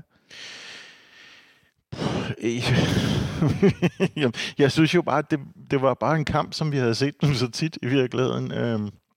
Både hjemme og ude. Det var den der... Ja, jeg blev gudhjælpemig citeret for det i avisen i dag, at... det gjorde du nemlig i politikken. Ja, at Torp har en evne. Aktiv eller passiv, det ved jeg ikke, men en evne til at få en sammentømret trup til at se ud, som om de først lige har mødtes. Og det gjorde de igen i den her kamp. Både defensivt, hvor jeg har lige siddet og nyt, mens at Dane så effektivt fik pillet det der forfærdelige Horsens mål fra hinanden. Så sad jeg lige og nød det på skærmen og tænkte, det ligner sådan lidt tømmermandsfodbold hjemme i haven. Den der... ved ikke rigtig, hvor vi skal stå. Ej, løber du ikke? Ej, jeg har ikke drukket en halv øl. Rigtig løbe, og man er sådan lidt ud af balance. Og Men det, sådan er det jo også i den offensive del af det. Altså, der er den der forvirring, den der stille sig op og ikke rigtig ved, hvor man skal hen, og så er det, man ender i det der tantriske gåfodbold, som vi overhovedet ikke er farlige med. Hvor man sidder og tænker, hvornår var det egentlig, vi havde et skud på mål sidst? Hvornår var det egentlig, vi havde et skud på mål sidst? Det tror jeg er en meget god sætning. Vi prøver lidt. Vi skal have noget offensivt styr. Vi skal have noget kreativitet ind. Så efter 66 minutter skifter vi Isaac, der har været temmelig anonym, som højreving ud. Og så sætter vi Rune Baducci ind foran Peter Ankersen, så vi nu har en ny højre side. I forbindelse med de her udskiftninger, der bliver 10 minutter efter, så kommer... Babacar ind i stedet for Lucas Lea. Man rykker lidt rundt, Hákon kommer ud på venstre, og Pep Biel bliver rykket lidt ned, og man forsøger at omrokere lidt. Hvad synes du, der kommer ud af de her indskiftninger? Jamen altså, hvis vi skal starte der, da Horsens kommer foran, så... Ja, efter et timespil. Vi har en halv time tilbage. Ja, og vi har haft en gameplan fra start af, som tydeligvis gik ud på, at vi skulle veksle mellem at angribe dem på to måder. Vi skulle forsøge at kombinere ind gennem midten med nogle af alle de her mellemrumsspillere, og så skulle vi forsøge at skabe nogle gennembrud ude på kanterne, som vi så bare absolut ikke lykkedes med, på grund af dårlig relationsspil, på grund af dårlig individuel kvalitet. Og man kan sige, at da vi kommer bagud, så fortsætter vi med i første omgang at gøre noget af det samme. Vi bytter nogle friske folk, men da Babacar bliver skiftet ind, der er det for mig med en forventning om, at okay, nu har man erkendt, at vi spiller ikke hurtigt nok til at kunne komme rundt om Horsens og komme ned bag deres forsvar, som vi så ved det her annullerede mål. Altså, vi har jo ingen overlap fra backs. Vi har nogle enkelte gennembrud fra Victor Kristiansen alene, hvor han kommer frem til indlæg, men vi får ikke spillet vores backs fri dernede på noget tidspunkt. Og det her mellemrum, vi forsøger at spille ind i, der er så lidt plads, så det foregår jo på en halv eller en hel meter, når Hákon og Pep Biel og Claesson skal forsøge at kombinere sig igennem. Og så skal det virkelig være godt, for at man kommer forbi de her 5, 6, 7, måske i nogle perioder, 8 mand, som Horsens står med dernede. Men da Babacar så kommer ind, så tænker jeg, okay, nu er det fordi, man har tænkt sig at spille en lille smule mere direkte, måske lægge bolden op på angriberen lidt tidligere, og så spille på andenboldspillet derfra. Men altså, jeg tror jo ikke, vi finder Babacar en eneste gang i løbet af det her lille kvarters tid, eller hvad det er, han er inde. Vi får ikke sendt et eneste indlæg afsted fra baglinjen. Peter Ankersen forsøger sig med nogle sådan halvforkølede forsøg fra dyb, og vi ved, hvor hans indlæg de ender inde i hovedet på første mand. Så sådan, altså, jeg undrer mig bare over, tror jeg, at vi ikke har en plan B i sådan en situation her. Det ser ud som om, at vi har en gameplan, og når så vi kommer bagud i kampen, så fortsætter vi med noget af det samme, så skifter vi nogle folk, men vi justerer ikke rigtig spillestilen efter, hvad det er for nogle spillere, der er kommet ind. Og hvis det har været meningen, at man skulle spille lidt mere direkte på Babacar, hvilket jeg håber, så har man i hvert fald fra trænerteamets side ikke fået kommunikeret den her gameplan ordentligt ind til spillerne, for de blev jo ved med at spille på den samme måde, og det var lige så omstændigt, som det hele tiden havde været, og han blev ikke fundet derinde, og man så alene havde kunne vinde mod de her tre store Horsens. Det er jo så det næste, ikke? Det er jo så det næste, men boldene kom jo aldrig nogensinde derind. Og de, der kom derind, de kom derind med sne på i det bagerste område. Vi havde en fans Mads Jørgensbak også. PBL prøvede kort, han prøvede langt. Vi havde nogle frispark på kanten af feltet begge sider. Hvor jeg altså, stod og sagde og tænkte, de er for tæt på Horsens mål, til han rigtig kan få sådan et Jørgensbaks fart på bolden eller sådan. Og det blev aldrig rigtigt farligt. Vi havde også nogle enkelte forsøg på at kombinere sig igennem. For jeg trods alt synes så ud, som om det var lovende, hvis det var noget, hvor man tænkte, det her, det er ikke nødvendigvis et mesterhold, men det burde være et godt hold. Men det var jo ikke noget, der rigtig førte til noget. Altså, det var... Nu har vi været efter Ankersen, men han skal også have lidt respekt for sin vilje til at prøve at kombinere sig ned bagved, som vi ved, at han kan finde ud af, når det kører for ham. Men så var det igen, så var der en cutback, der ikke ramte nogen, og så stod der tre på kant på feltet, og kunne ikke blive enige om, hvem der skulle skyde, og så løb det jo bare udsendt. Vi har en enkelt situation. Er det Lea, der sparker udefra? Og ja, så, hvor der ender en ripost til Roony. Som han tordner over mål. Ja, i stedet for bare at sætte en inderside på, fordi så er der mål. Det var lidt irriterende. Men man sidder med den der følelse, og det er faktisk noget af det mest frustrerende, at de har Matej Delage derinde, som ved Gud ikke er nogen særlig dygtig keeper. Han kan vi jo se 2 gange i løbet af kampen, er meget flink til at give returer ud i det farlige område, men vi får bare ikke testet ham. Altså, Vi har 16 skud på mål, der er kun 6 af dem, der er inden for rammen. Der er ikke ret meget af det, som er særlig farligt. Og når der så oven i købet står en keeper derinde, som man ved er til at tale med, så er det bare svært ikke at blive frustreret over, at vi ikke spiller en lille smule mere, også i slutfasen, en lille smule mere direkte, prøver at komme frem til nogle flere afslutninger. At det hele tiden skal være sådan, vi skal simpelthen forsøge, selvom vi ikke lykkes med det, at spille den tynde, inden vi lægger den afgørende aflevering, eller får sendt en afslutning afsted. Og det ender enormt tit med, at det bliver så teknisk svært, og så meget kombination, der skal hæl og tå, og den skal loppes over 2 mand, og sådan noget fodrullsfodbold. Altså, jeg bliver sgu frustreret over at se på, at det bliver så svært. Det bliver så højt lagt an, fordi der ikke er noget sådan, jeg får lyst til at sige, bund at falde tilbage på. Jamen, og det bliver jo, det når jo det tragikomiske niveau, når Jens Bertel Askov, Horsens træner, efter kampen står og siger, at han aldrig nogensinde har følt sig så rolig i en slutfase, som han gjorde i går. Han vidste, at vi kunne spille herfra og til nytårsaften, og vi ville ikke komme frem til noget. Han står endda oven i købet for åben mikrofon og giver taktiske råd til Jes Torup og siger, jeg undrer mig over, at de ikke smed en midterforsvar op og pumpede bolde ind i feltet, for det havde vi haft sværere ved at håndtere. Men der var ikke noget, der blev justeret. Altså, jeg tror, vi skulle hen i overtiden, før jeg så Victor Kristiansen mere eller mindre desperat forsøge at skovle en bold ind i feltet mod Babacar, hvor duellen så blev tabt. Men det er jo, kan man sige, et primitivt taktisk greb, det her med at flytte en midterforsvar frem. Men det havde da måske været forsøget værd bare at prøve. Jeg synes, det virker som om, at vi er ekstremt afhængige af det her relationelle spil for at kunne komme frem til chancer. Og når vi ikke kan det, så har vi hverken fysikken eller farten til ligesom sådan at kunne bryde igennem på egen hånd. Altså, den eneste spiller, vi har inde til sidst, som reelt kan sætte en mand i sådan en rigtig 1-mod-1, og han er endda ikke engang vildt hurtig, det er Roony. Ellers så har vi spillere, som kan vende på en spiller, som kan kombinere sig igennem, som kan forskellige ting. Men de kan ikke stå fra stående 1-mod-1, og så sætte en mand. Det er ikke deres spidskompetence. Altså, så der er simpelthen bare også for mange mangler på det her hold, synes jeg, i hvert fald med det hold, vi stiller med i går. Ja, jeg skulle til at sige, at hvor vi aldrig rigtig flyttede Vavro ind i feltet, så får vi miste Kamil Grabara deroppe et par gange i overtiden. Og ja, så i øvrigt ikke rigtig været tæt på at ramme ham, så vidt jeg kunne se. Tænk en gang, at vi ender med i slutningen af en første runde kamp mod en oprykker på hjemmebane, og være så desperat dårlig, så vores målmand går med frem i feltet på et hjørnespark. Altså, det kan mit hoved næsten ikke komme rundt om. Det synes jeg er foruroligende. Powerplay i store dele af kampen. Vi ender med 76% boldbesiddelse. Det minder jo næsten om at spille mod nogle af de bittesmå hold, vi har spillet mod i nogle tidlige Europa-kvalkampe, hvor vi vinder med store cifre. Og der har vi endda lavere boldbesiddelse, fordi det bliver mere lige, fordi man slapper af. Vi har 700 afleveringer. Langt de fleste af dem er gennemførte, altså vellykkede afleveringer, fordi de foregår så langt tilbage på banen, og den bliver spillet rundt, som man er i, jeg forsøger at sige, håndbold, ishockey, når man er i overtal, og man prøver at finde den der åbning, og det lykkes ikke. Jeg synes, Benjamin, det er noget, vi har set over de sidste 2-3, måske 4 sæsoner nogle gange efterhånden.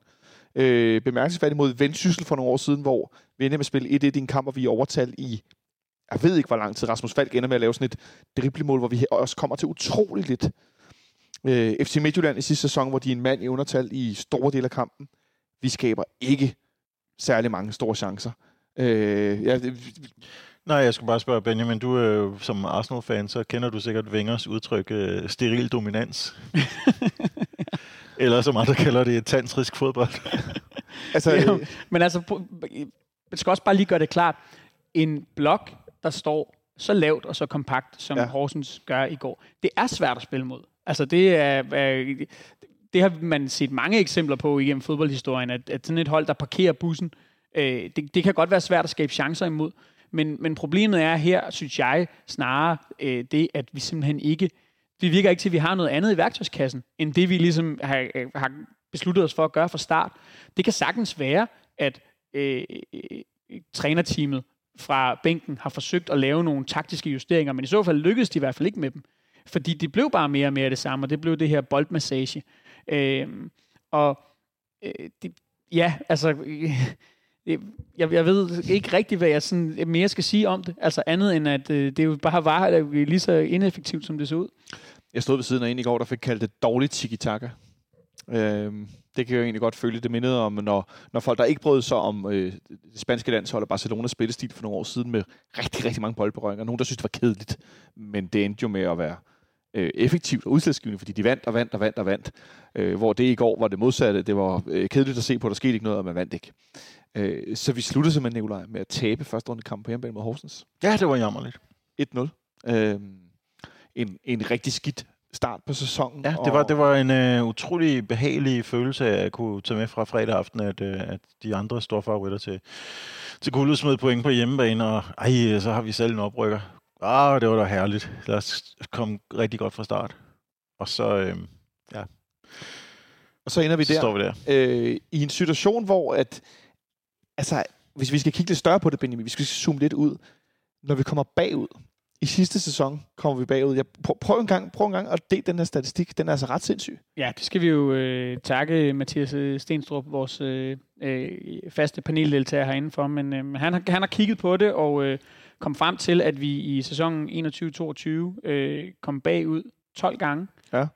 Og kun i en af de kampe, der lykkedes det os at vente til en sejr.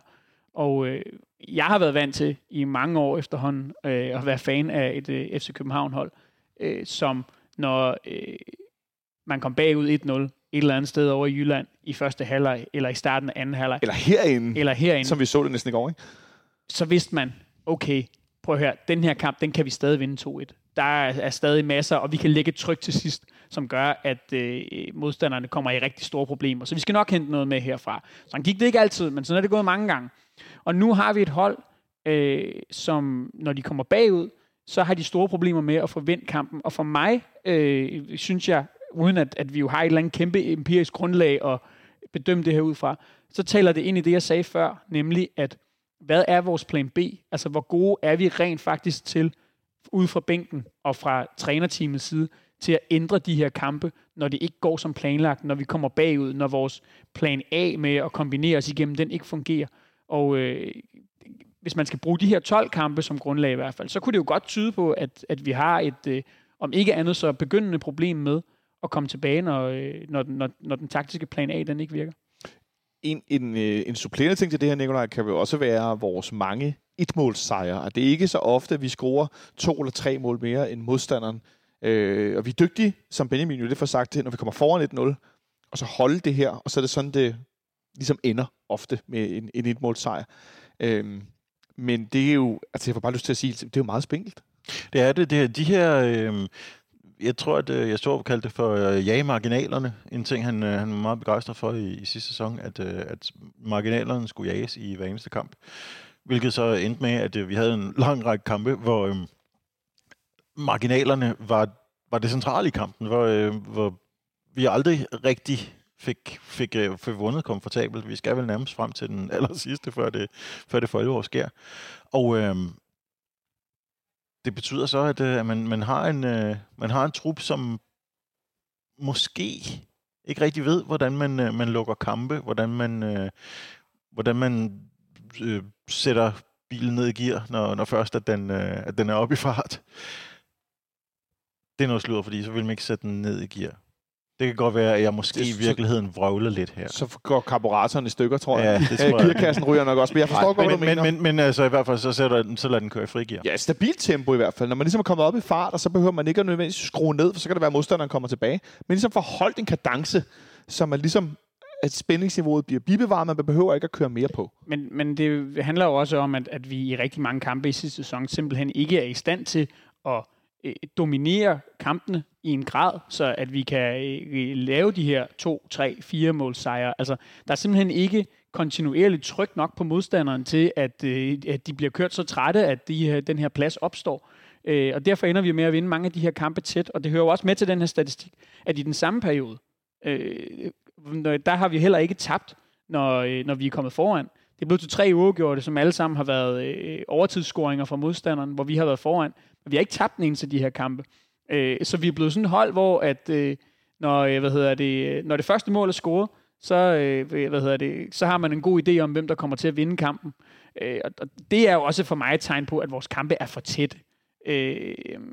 Og at vi er for dårlige til og dominere vores modstandere. Og så er der måske også noget med en mentalitet, der skal bankes ind i det her hold, som har været her i klubben før, nemlig det her med, at selvom man kommer bagud herinde, selvom man kommer bagud på stadion over i Viborg, eller hvor end vi nu er, at så har man den her tro på, som vi også har haft som fans førhen i hvert fald, at på at det her, det skal vi nok vinde, og så kværner man bare videre, og sådan ser det ikke rigtig ud til at være nu.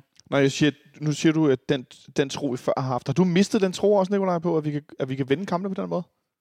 Ja, jeg ved ikke, om jeg nogensinde rigtig har haft den med S2, men så har det til gengæld virket på andre måder, så det har været nok i sidste sæson. Det som jeg skulle til at råbe op om, det var i virkeligheden den nemmeste kliché af dem alle sammen. Og det er den der det G- og V-ordet, hvis jeg må kalde det gejst og vilje. Det må du gerne. Det som vi ser et problem med i går, synes jeg jo også tydeligt, er, at en ting er, at der måske er taktiske udfordringer, og der ikke er en plan B, men der er jo heller ikke en...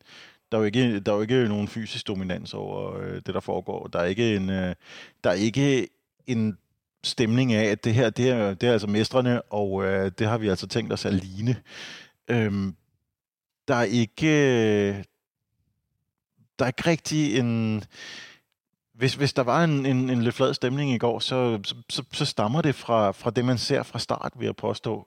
Fordi det er meget passivt, og man kan se på Horsens med det samme, at hvis der er et hold, der er klar her, at de to endnu en kliché, jeg ved det, men så er det altså Horsens, der er det.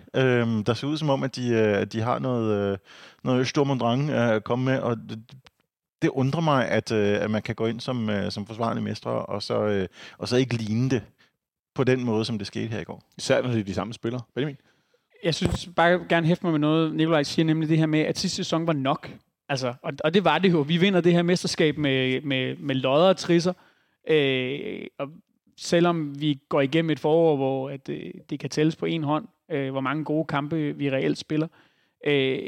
Og jeg sad personligt inde i går med en forventning om, okay, nu har vi har holdt nogenlunde sammen på holdet. Vi kan stille med de samme 11, som vi gjorde, da sæsonen den sluttede. Man har haft en hel måned og en træningslejr til ligesom at både skabe bedre relationer og til at forbedre taktiske ting, og de siger jo selv i klubben, at de har udarbejdet en kæmpe rapport på baggrund af sidste sæson, som de har brugt til at kigge på, hvor kan vi blive bedre, og hvad har vi af svagheder, og de her ting. Og så tænker jeg, okay, jamen, så kommer der et hold ud her til sæsonen efter, som så kan bygge på, og så kan det blive mere end bare nok. Så kan vi rent faktisk også komme til at spille noget flot, underholdende fodbold. Så kan vi rent faktisk også komme til at vinde nogle kampe komfortabelt. Men i stedet, så ligner vi sådan et hold, der er mere eller mindre bumpet tilbage til 0. Og nu skal man jo selvfølgelig tage de her forbehold, der skal tages, når vi taler om en premierekamp. Nemlig, at det kan jo godt være, at vi kommer bravende ud til den næste runde, og at det bare var en sløv start. Det kan jo godt være, at det bare var en dårlig premiere. Men grunden til, at man bliver bekymret i sådan et lidt større perspektiv, hvilket jeg fornemmer, I også er, det er jo, at det ligner noget af det, som vi har set så meget af under Jes Torup tidligere. Og så gør man sådan, jamen, er vi heller ikke kommet videre? Er vi så bare tilbage til 0, og så skal vi starte igen derfra? Og det er det, som gør mig bekymret, også når vi kigger 3, 4, 5, 6 kampe frem. Fordi der kommer nogle ret afgørende Champions League playoff-kampe, og det er længe siden, vi har været inde i det selskab sidst. Og hvis vi skal det igen, så skal der i hvert fald nogle ret andre boller på suppen. Der skal nogle helt andre boller på suppen, men allerede i denne her måned, Nicolaj, der har vi lige OB på udebane på søndag. Et sted, hvor vi har det svingende, svært og nemt. Det går lidt op og ned. Så skal vi over til Viborg. OB's europæiske betvingere. Ja, som også slå OB i weekenden. Nå, på den måde, ja. Ja, men som også slå OB ud af Europacupen. Så skal vi til et vist morskab i nå, ja, det er den der kvalkamp, ja, det var noget mærkeligt. Det var også en underlig kamp, den der syvende plads ting. Så skal vi til Viborg i kampen efterfølgende. Et Viborg, som man kan forøvrigt se den her ret interessante bag om kulisserne dokumentar på TV MidtVest, eller hvor der er nogen, der har lavet lokal TV over i Jylland. Den ligger gratis på nettet til at streame. Den er altså ret fantastisk. Der bliver i hvert fald sagt en masse råt for usød. Og så har vi altså næste hjemmekamp til alle dem, der nu har været på ferie. Ikke som jeg tog. Men til dem, der ikke var her i går. som måske kommer hjem i næste weekend eller weekenden efter. Den første kamp, de kommer ind til den 7. august, det er altså Derby på hjemmebane.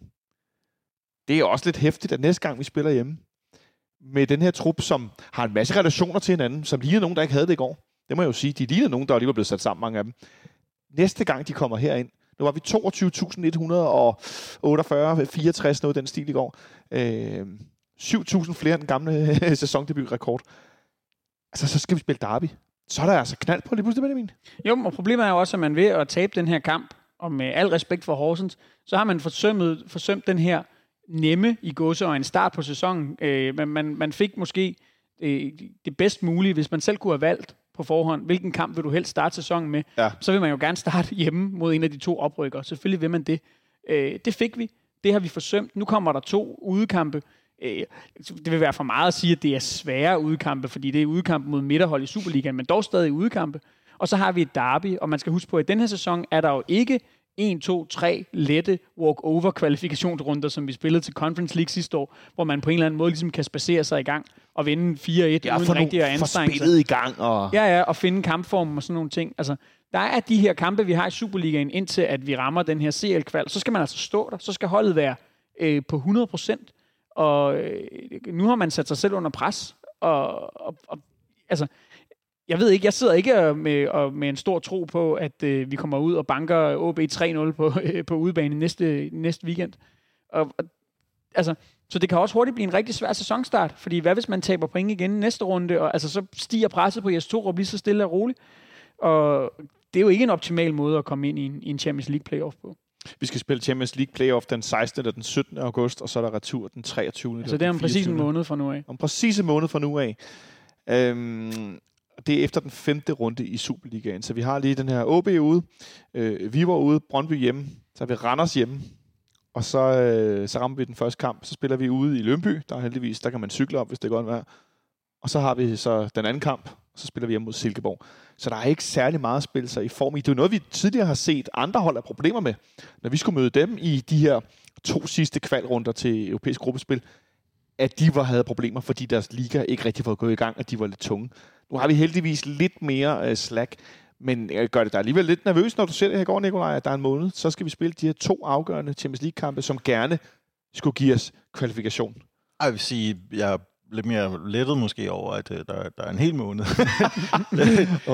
fordi de ser jo ikke klar ud. Men nu må vi så se også, hvordan det ser ud med mandskab på det tidspunkt, og hvem der er røget ud i mellemtiden, og så hvem der kan være røget ind i mellemtiden. Jeg forestiller mig ikke, at manden, jeg ikke altid ser ens på tingene med, Jes Torup, men jeg har en eller anden fornemmelse af, at han måske også gerne så en stærk angriber i truppen på nuværende tidspunkt. Og når det note, synes jeg bare lige kort, vi skal forsøge at kåre en man of the match, for går Hákon blev kåret på storskærmen af folk herinde i appen. Er du enig med den, Benjamin?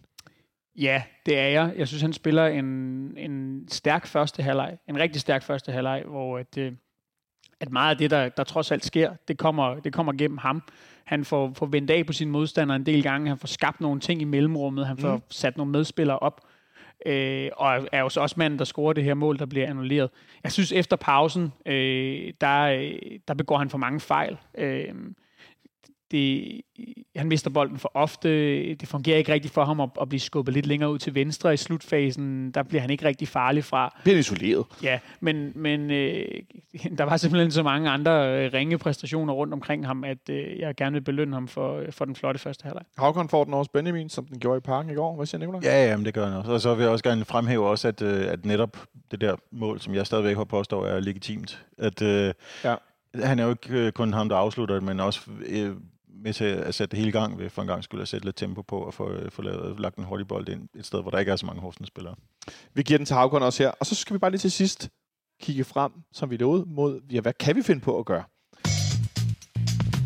For noget af det, som vi rodede lidt med i går, Benjamin, var jo blandt andet den her indskiftning af Kumar Babakar som den store angriber, som ikke rigtig kastede noget af sig, fordi det stort set ikke lignede, at vi var klar til at skulle udnytte, at vi nu havde en angriber at sigte efter. Jeg ved ikke, om man er angriber, man skal sigte efter som type. Det er noget helt andet. Nicolaj var lidt inde på nogle spillere, der måske er her, ikke er her, eller hvad vi kommer til at se. Der er vel også nogle klare, vi snakkede lidt om Mudražija tidligere, som vi også håber på bliver skudt afsted igen, fordi det virker ikke, som man har en fremtid i klubben.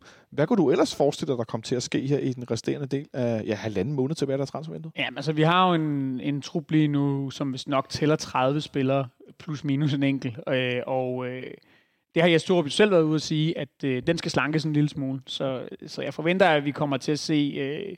her tæller Mudražija jo et med. Ja. Og, altså, jeg tror, vi kommer til at se 2-3 afgange.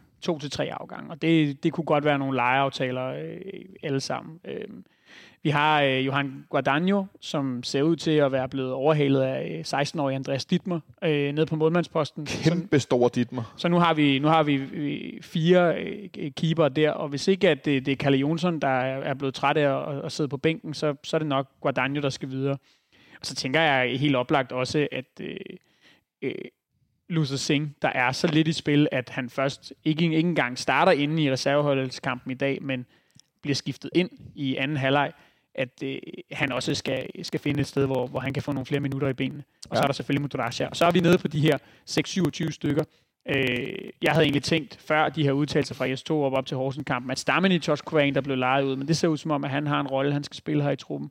Men det er ligesom på afgangssiden, hvad jeg forestiller mig. Hvad med sådan en som Marius Okoinomo? Jo, han er også et godt bud på en, der skal videre, men jeg ved ikke, hvor stor interesse han selv nødvendigvis har i det. Der har jo ikke været nogen forlydende om, at han skulle være specielt utilfreds med den rolle, han har i truppen, og han har går meget bekendt ind i det sidste år af sin kontrakt. Jeg kunne måske godt forestille mig, at han kunne finde på at give den lidt over mere som træningskejle / hyggeonkel i truppen.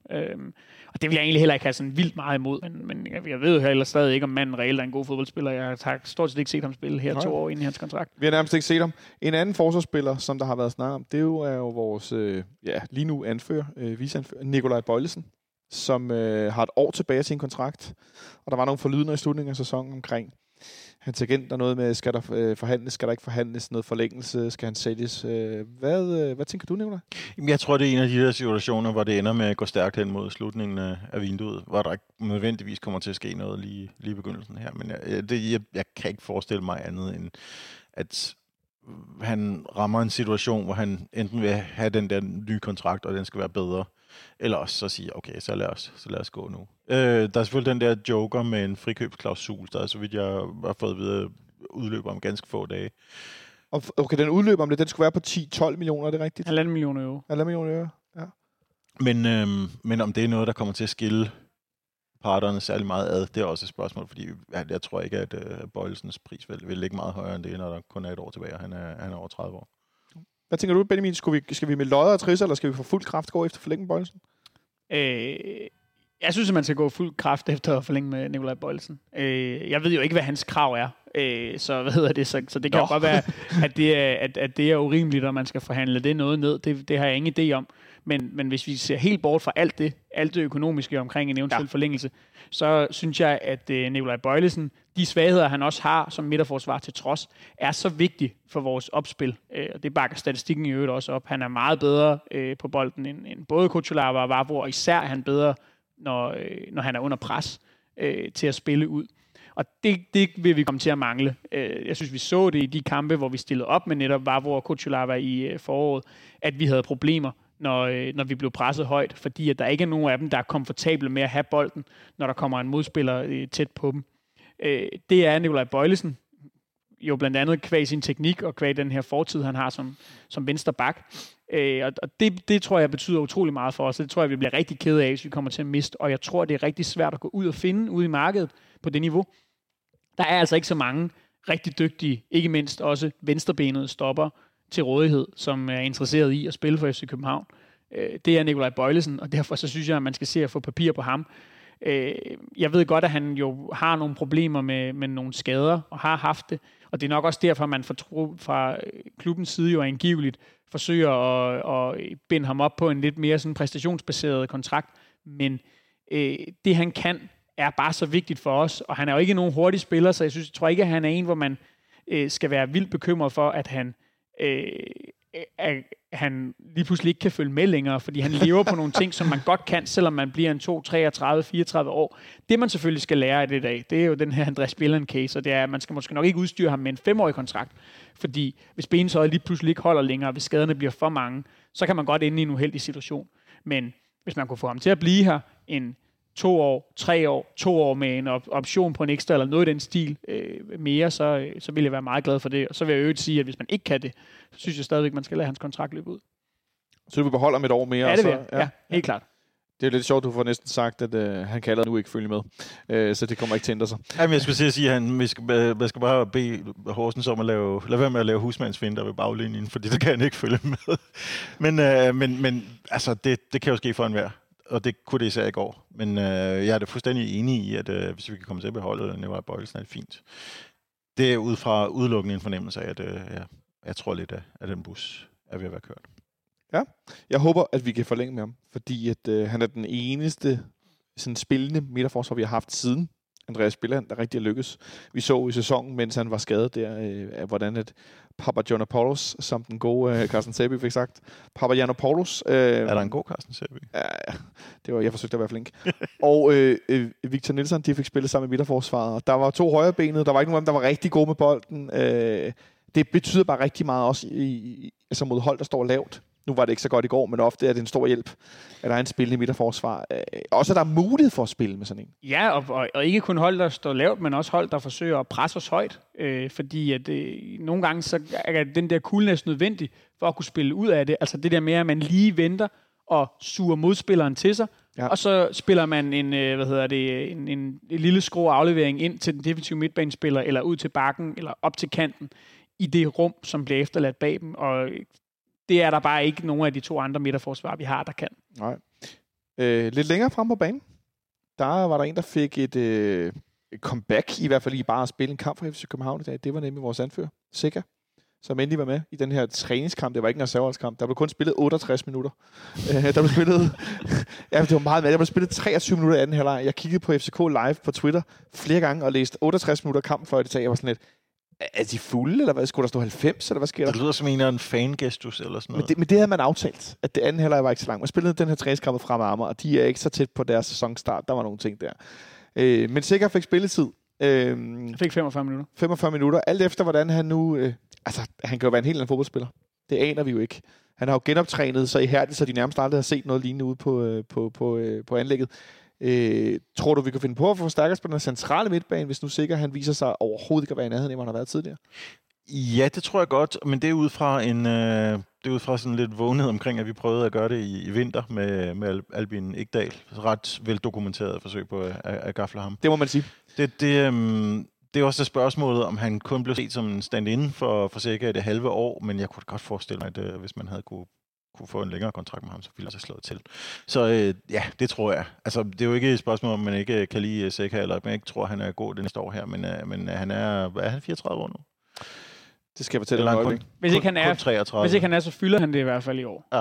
Ja. Så det er jo... Den 31. august fylder han 34. Ja, han kommer ikke til at spille voldsomt meget længere i så fald. Så det tror jeg sagtens, man kan forestille sig. Vi har ikke rigtig nogen i den rolle i truppen. Med al respekt for Stamenić, der kan blive en lovende spiller. Måske ikke nødvendigvis på den defensive midtbane, men i hvert fald på den centrale midtbane.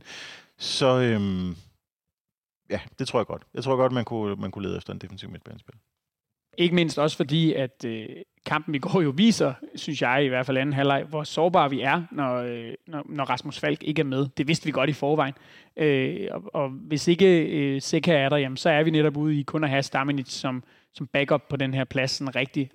Og især fordi, at Isaac åbenbart ikke lader til at være i spil til andet end kanten lige nu.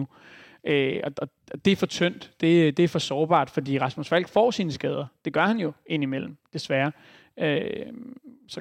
Men jeg tror måske stadigvæk, man lige afventer og ser. Altså nu har Sikker fik 45 minutter i dag, og jeg går ud fra, at det betyder, at han ikke kan være oceaner af tid fra at komme med i en kamptrup og måske få nogle minutter på førsteholdet også. Hvis ikke i næste runde, så måske i næste runde igen, lige så stille og roligt. Og så kan man jo i hvert fald inden transfervinduet lukker, danne sig en eller anden form for indtryk af, hvilken forfatning han er i.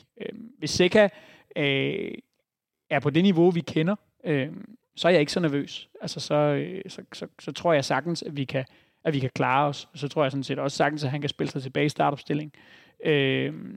Og om ikke andet være en mere en fuld god backup for Rasmus Falk, men jeg er enig med Smølle i, at det er nok et område, hvor man i hvert fald lige nu har en liste med nogle emner, som man kan rykke på, hvis det går hen og bliver aktuelt. Så er der længere frem på banen. Det sidste, synes vi skal vende. Vi er en situation, hvor vi venter og henter nogle offensive spillere, og der er meget, meget få af dem, der har gjort noget indtryk.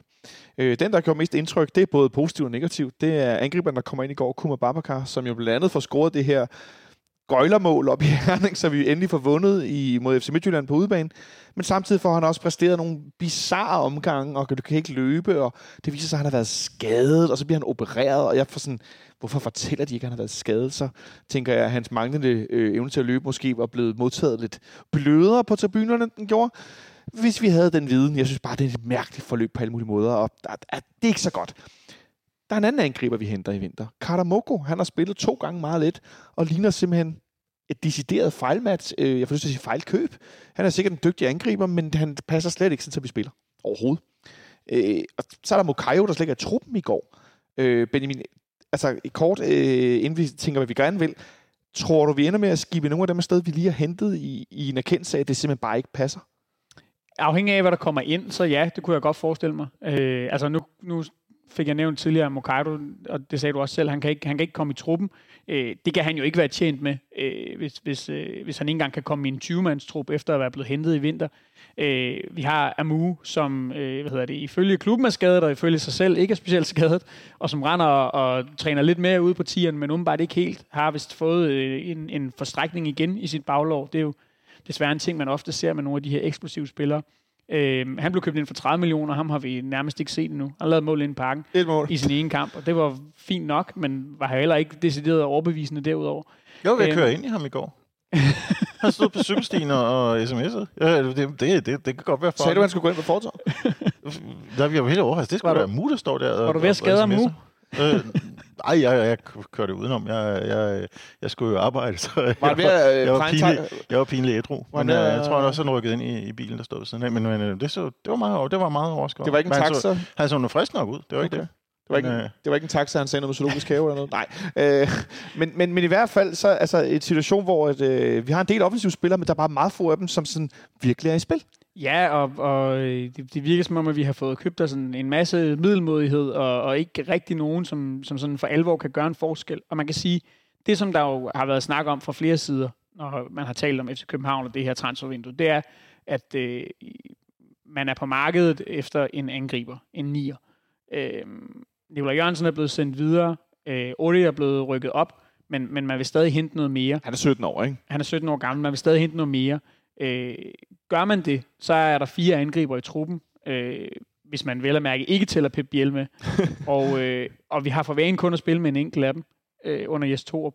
Så jeg vil tro, at hvis det sker, at så vil man for enten Babacar eller Karamokus vedkommende kigge på en lejeaftale eller en anden mulighed for at sende en af de 2 videre.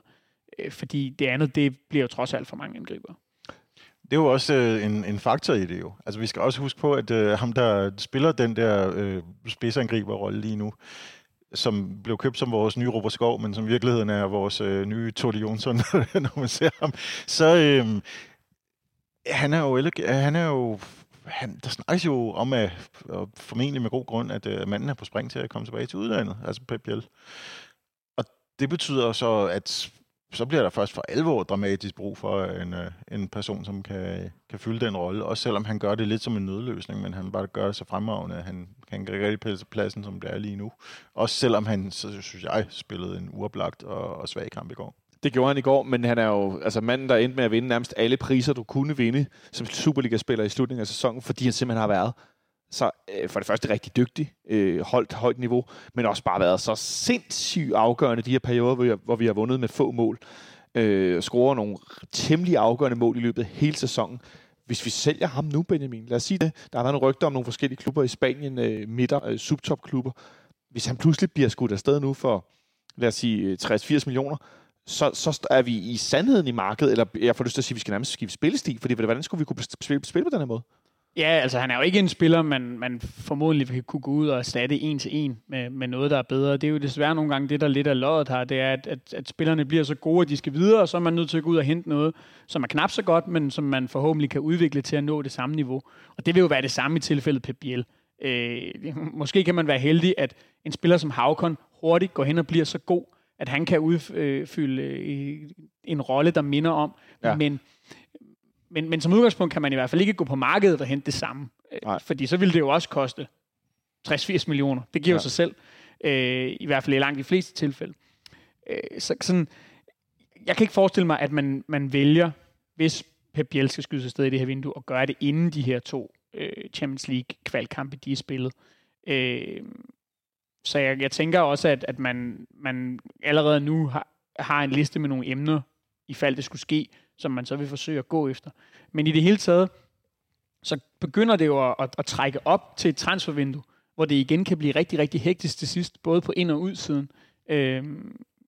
PC, han gav et interview på tv inden kampen i går, som er blevet citeret. Jeg har ikke set til interviewet, men jeg har læst, hvad han blev citeret for.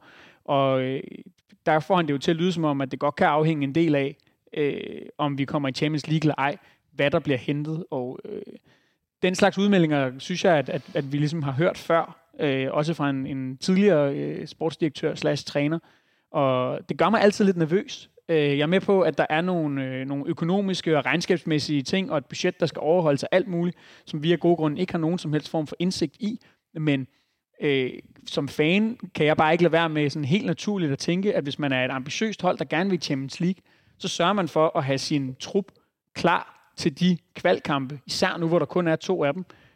Og så forstærker man sig i et angreb på at komme i Champions League. Altså man satser og siger, vi skal herind, og så må man, hvis det kikser, så må man jo kigge på at trimme truppen lidt, eller hvad der så ellers er af muligheder.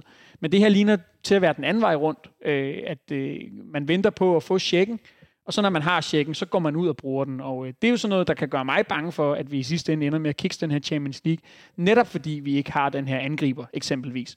Som, når det hele spidser til i anden kvalifikationskamp, og der er 10 minutter tilbage, går ind og laver det her afgørende mål. Altså en spiller, eller Damendøj, naturligvis. Santander for eksempel, nede på Cypern. Eller Federico Santander, ja. Altså, ja. Jeg er sikker på, at der er en økonomisk logik et eller andet sted, men for mig, fra et fanperspektiv, rent sportligt, så har jeg svært ved at forstå det. I samme omgang skal det så også siges, at det er jo ikke altid, at man får de spillere, man har brug for på det tidspunkt, af vinduet, i forhold til, hvis man køber dem i, som englænder siger, get the shopping in early.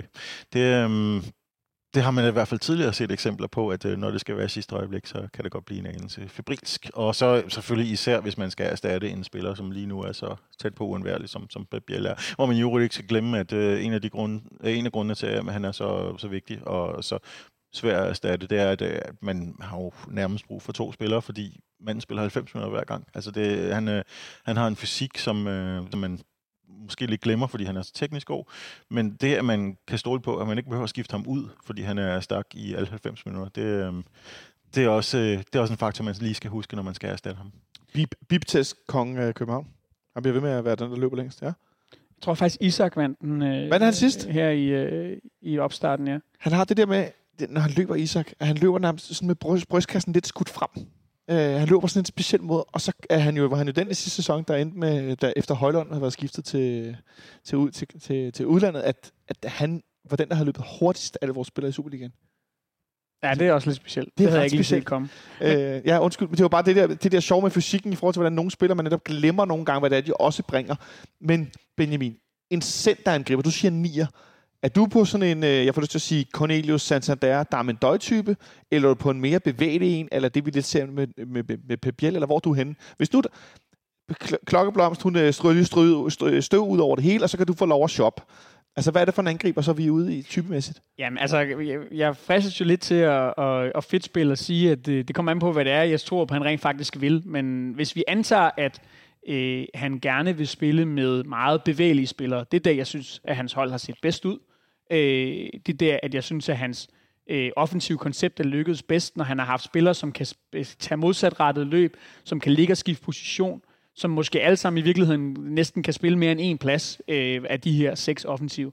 Så kunne jeg godt tænke mig en angriber, som Han må gerne have noget fysik, lidt mere fysik end måske Pep Biel. Men jeg kunne også godt tænke mig en, som havde noget bevægelighed, og som havde noget fart. Og nu nævnte du selv Rasmus Højlund lige før. Det er jo lidt et smertensbarn, men en type, som kan nogle af de ting, som han kan. Altså som både havde fysikken, men som også har den her fart og evne til at løbe dybt. Det tror jeg vil pynte på vores hold, fordi vi har masser af de her mellemrumsspillere, som... Det har vi jo siddet og snakket om hele udsendelsen i dag. Med. Så jeg tror, at den angriber, vi skal hente, skal kunne noget andet. Altså, det må godt være en, som også kan strække modstanderne. Det skal ikke være sådan en... det skal ikke være sådan en kontraspiller. Altså, det er ikke det, jeg mener, når jeg taler dybdeløber. Men det skal bare være en, som har den her fart, som gør, at vi kan strække modstanderne nogle gange, men som selvfølgelig også skal kunne fungere i en eller anden grad, når modstanderne står lavt. Det ved jeg godt er en svær type at finde, men... Nu sagde du jo også, at Klokkeblomst havde... Det var tryllestød, det var ren ønsketingene her, fordi Nicolaj, det er en speciel situation, at vi ser i går, vi skifter en stor angriber ind for at få noget mere fysik, men vi kan ikke rigtig spille efter det, og det er jo ikke bare kun i går, vi har set det, det har vi jo også set i sidste sæson, at vi har svært ved den måde, vi spiller på nu, at spille efter den store angriber. Men det kunne være en god aflastning. Nogle gange at kunne lægge bolden op på en, der med ryggen til mål skal holde en forsvarsspiller væk. De tager bolden ned eller lægge den af eller sådan noget. Altså, men er det virkelig det, vi har brug for? Altså i hvert fald en, som er bedre til at spille den rolle, end Babacar har vist sig at være. Fordi som du også antydede tidligere, så virker det ikke rigtig sikkert, at han egentlig er den store angriber. Han er ikke særlig fysisk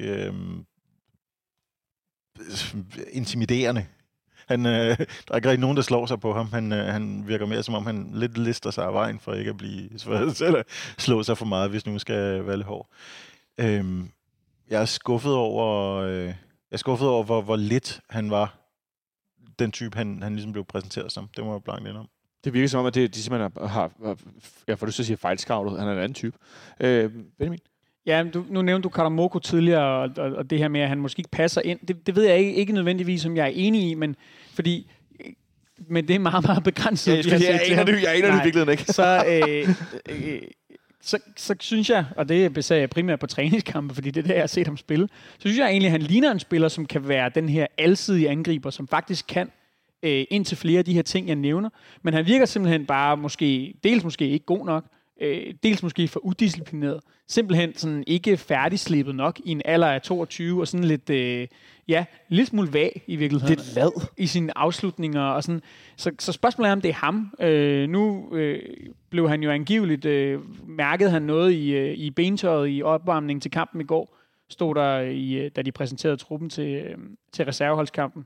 Som jeg bliver ved med at kalde en reserveholdskamp, selvom det ikke var en reserveholdskamp. Den der kamp i dag for reserverne. Ja. Så det forklarer i hvert fald, hvorfor han ikke blev skiftet ind. Måske havde vi fået ham at se det ellers. Han har fået en del minutter i den her opstart, men Babacar har også været skadet. Så der er måske et eller andet der endnu, som er uforløst, men det kan du jo heller ikke basere et forsøg på at komme i Champions League på. Og så er vi tilbage til start igen, ikke? Lige så vel som du ikke kan basere det på, at vi har en 17-årig islænding, som har bumpet U19-ligaen. Men det er jo ikke det, du skal basere en CL-kval på. Og Simmelhak. Lad os ikke glemme Simmelhak. Så har vi signet en angriber, som ikke ville ud af Randers, fordi han ville til os. Det lød som om, jeg joker med det, men altså, manden har spillet Superliga trods alt, så det kan jo være, at vi får ham til på et andet tidspunkt. Kæmpe stor talent. Og han virker også, som om han fysisk er den interessant type, som en ordentlig brød. Jeg kiggede lidt på 8 i de her træningskampe, og altså hvis man skal bedømme noget fra de minutter, han fik mod Brygge i hvert fald, så ligner han en spiller, som stadig skal vende sig til tempoet på det, der så vil være Superliga-niveau. Ja. Og det er måske ikke så mærkeligt, at man ikke bare går fuldstændig direkte fra at spille U19, også selvom man mere eller mindre har smadret U19-ligaen, og så til at være en kæmpe profil på Superliga-holdet. Roony havde de her helt ekstraordinære kampe i slutningen af sidste efterår, hvor han kom ind. Men ellers så tror jeg ikke, at jeg kan nævne en spiller i FC København-regi, der har kunne gøre det der. Så det er jo for meget at skulle lægge det over på hans skuldre. Og derfor er jeg sikker på, at vi går ud og henter noget. Men det er, synes jeg, bare... Og den dynamik må vi jo næste gang, vi har PC inden, spørge ham om. Altså det her med, hvad kan man hente tidligt i vinduet, kontra sent i vinduet? Hvad for nogle muligheder er der? Fordi enhver sportsdirektør drømmer vel om at have sin trup på plads så tidligt som overhovedet muligt, og hente de bedste spillere så tidligt som muligt, så de kan nå at blive spillet sammen. Og så er vi tilbage til det her med, jamen, altså, kan vi gå i Champions League med det, vi har? Storup siger, at det er truppen god nok til, og så kan man sige, at hvis ikke det så lykkes, så peger pilen jo kun én vej. Jeg tænker i hvert fald, at der skal ske noget andet end det, vi så i går, hvis det er, at den her trup, den skal kvalificere sig til Champions League i en ude-hjemme knockout-ting, hvor vi kan trække, som det ser ud lige nu med seedet, nu trække Malmø, hvis jeg ikke tager meget fejl. Bodø Glimt, er det rigtigt forstået? Ja, de skal begge lige videre fra den forrige runde. Men ja, de to kan løbe ind i hinanden. Malmø er det seedet hold, så det er jo dem, vi står til at kunne møde nu. Så er der Trabzonspor, som først træder ind i fjerde. Og så mener jeg, at de to sidste er Victoria Pilsen og Karabakh. Det er rigtigt, ja. Men uden at kende holdenes styrke, så vil jeg vurdere alene baseret på navne af det, der er blevet trukket i dag. Så tror jeg godt, vi kan komme til at se nogle ændringer i det endelige line-up af hold, vi kan møde. Jeg kunne godt forestille mig, at der var en seeding eller to, der blev brudt. Om ikke andet, så vil jeg tro, at Bodø og Malmø er mere eller mindre jævnbyrdige, eksempelvis. I den forbindelse kan vi lige nævne, at FC Midtjylland også skal møde Larnaca. De skal ind, hvis de går videre i den efterfølgende runde, så løber de ind i Benfica. Benfica, ja. Det er også noget af en lodtrækning, og hvis Brøndby går videre mod Pogoń Szczecin, så skal de møde Basel. Det er godt nok også nogle voldsomme lodtrækninger for de to andre danske hold. Og så er der Viborg, som skal til Færøerne. Det er en lidt sjovere lodtrækning. Eller San Marino, ikke? Eller San Marino. Der er vist to. Ja. Meget attraktive muligheder der. De har også lige en kvalifikationsrunde, de skal spille sig videre fra først, men det viser lidt nogle gange også det der med forskellen på, hvad man kan trække som seedet og useedet og alle de her ting. Nu er jeg med på, at Brøndby også var useedet, men det er nogle gange lidt et lotteri, de her lodtrækninger. Ja, også fordi de laver de der små minipuljer med en meget hemmelig computer et eller andet sted i en kælder i Schweiz, som står og spytter dem ud. Så de havde den der situation i Viborg, at de kunne møde et hold fra Armenien, de kunne møde de der 3 pinde, eller hvad de hedder, fra San Marino, husker jeg forkert. Det lyder som sådan noget pasta. Ja, men jeg tror, det er rigtigt. Og så kunne de møde B36, og så kunne de møde Hajduk Split. Okay, så det var også bare sådan helt sort, jo. Det er en lidt underlig måde at fordele på, men man kan sige, at Viborg har været lidt heldigere med deres usidningssituation end vores fjender fra Vestegnen har været. I hvert fald i forhold til vores egen Champions League-kvalifikation, som vi nu også fik talt lidt om, så er det sådan, at der er lodtrækning til, hvem vi kan møde i de her to kampe den 2. august. Så allerede den anden, der bliver der altså sat navn på, hvem af de her, nu vi nævnte før, om det så bliver, lad os sige, i forhold til, det ligner, at det er Malmø, men det kan være, at Bodø Glimt står dem ud. De har jo gjort det rigtig godt de sidste par år, Bodø. Så det finder vi ud af allerede om, nu er det den 18. juli, så der går ikke mange dage, så ved vi, hvem det er, vi løber ind i der. Jeg tror, at vi nåede hele vejen rundt i dagens udgave. Det blev en lidt lang snak, men vi havde heller ikke nogen optakt i fredags. Og så havde vi lige en kamp og lidt forskellige, vi skulle rundt om. Så jeg tror, vi fik det hele med, Benjamin. Ja, det tror jeg også. Alt det dårlige. Jeg synes godt nok, det ser lidt tungt ud. Jeg kunne godt have tænkt mig, at vi også havde lavet en forstærkning, eller to mere på nuværende tidspunkt, netop i forhold til, at truppen så var lidt mere sat. Vi ved godt, hvem det er, vi har. De ved godt, hvem hinanden er. Der mangler lidt frisk blod. Der mangler nogen, der kommer ind og skaber lidt konkurrence om nogle positioner sådan for alvor. Det synes jeg godt, man kunne se i går også, at der trænger til at blive rystet lidt op i det hele. Så jeg tror egentlig bare, jeg vil sige tak til dig, Nicolaj, fordi du kom forbi. Jamen, det var simpelthen så lidt. Jeg tror, jeg vil gå hjem og tage en lur. Det lyder som en fornuftig idé. Tak til dig også, Benjamin, fordi du kommer hen. Selv tak. Og tak til dig derude, fordi du lyttede med. Jeg håber, I har holdt humøret nogenlunde oppe på trods af den her ikke så sjove sæsonstart. Og så må vi se, om ikke det går bedre i næste weekend. Jeg tænker, der er en masse folk, der skal på udbanetur til Aalborg, selvom at det er en søndagskamp. Der er mange, der har ferie. Jeg ved i hvert fald, at interessen har været så stor, som man har lavet sådan et loyalitetspointsystem med sæsonkortholdere og abonnenter i første omgang af en eller anden art, fordi der simpelthen er stor interesse. Så til jer, der skal derop, vil jeg bare sige rigtig god tur. Og så lyttes vi ved. Det skal vi lige finde ud af her i løbet af sommeren, inden vi alle sammen er helt tilbage fra sommerhus og så videre. Vi vender stærkt tilbage. Ha' det godt så længe.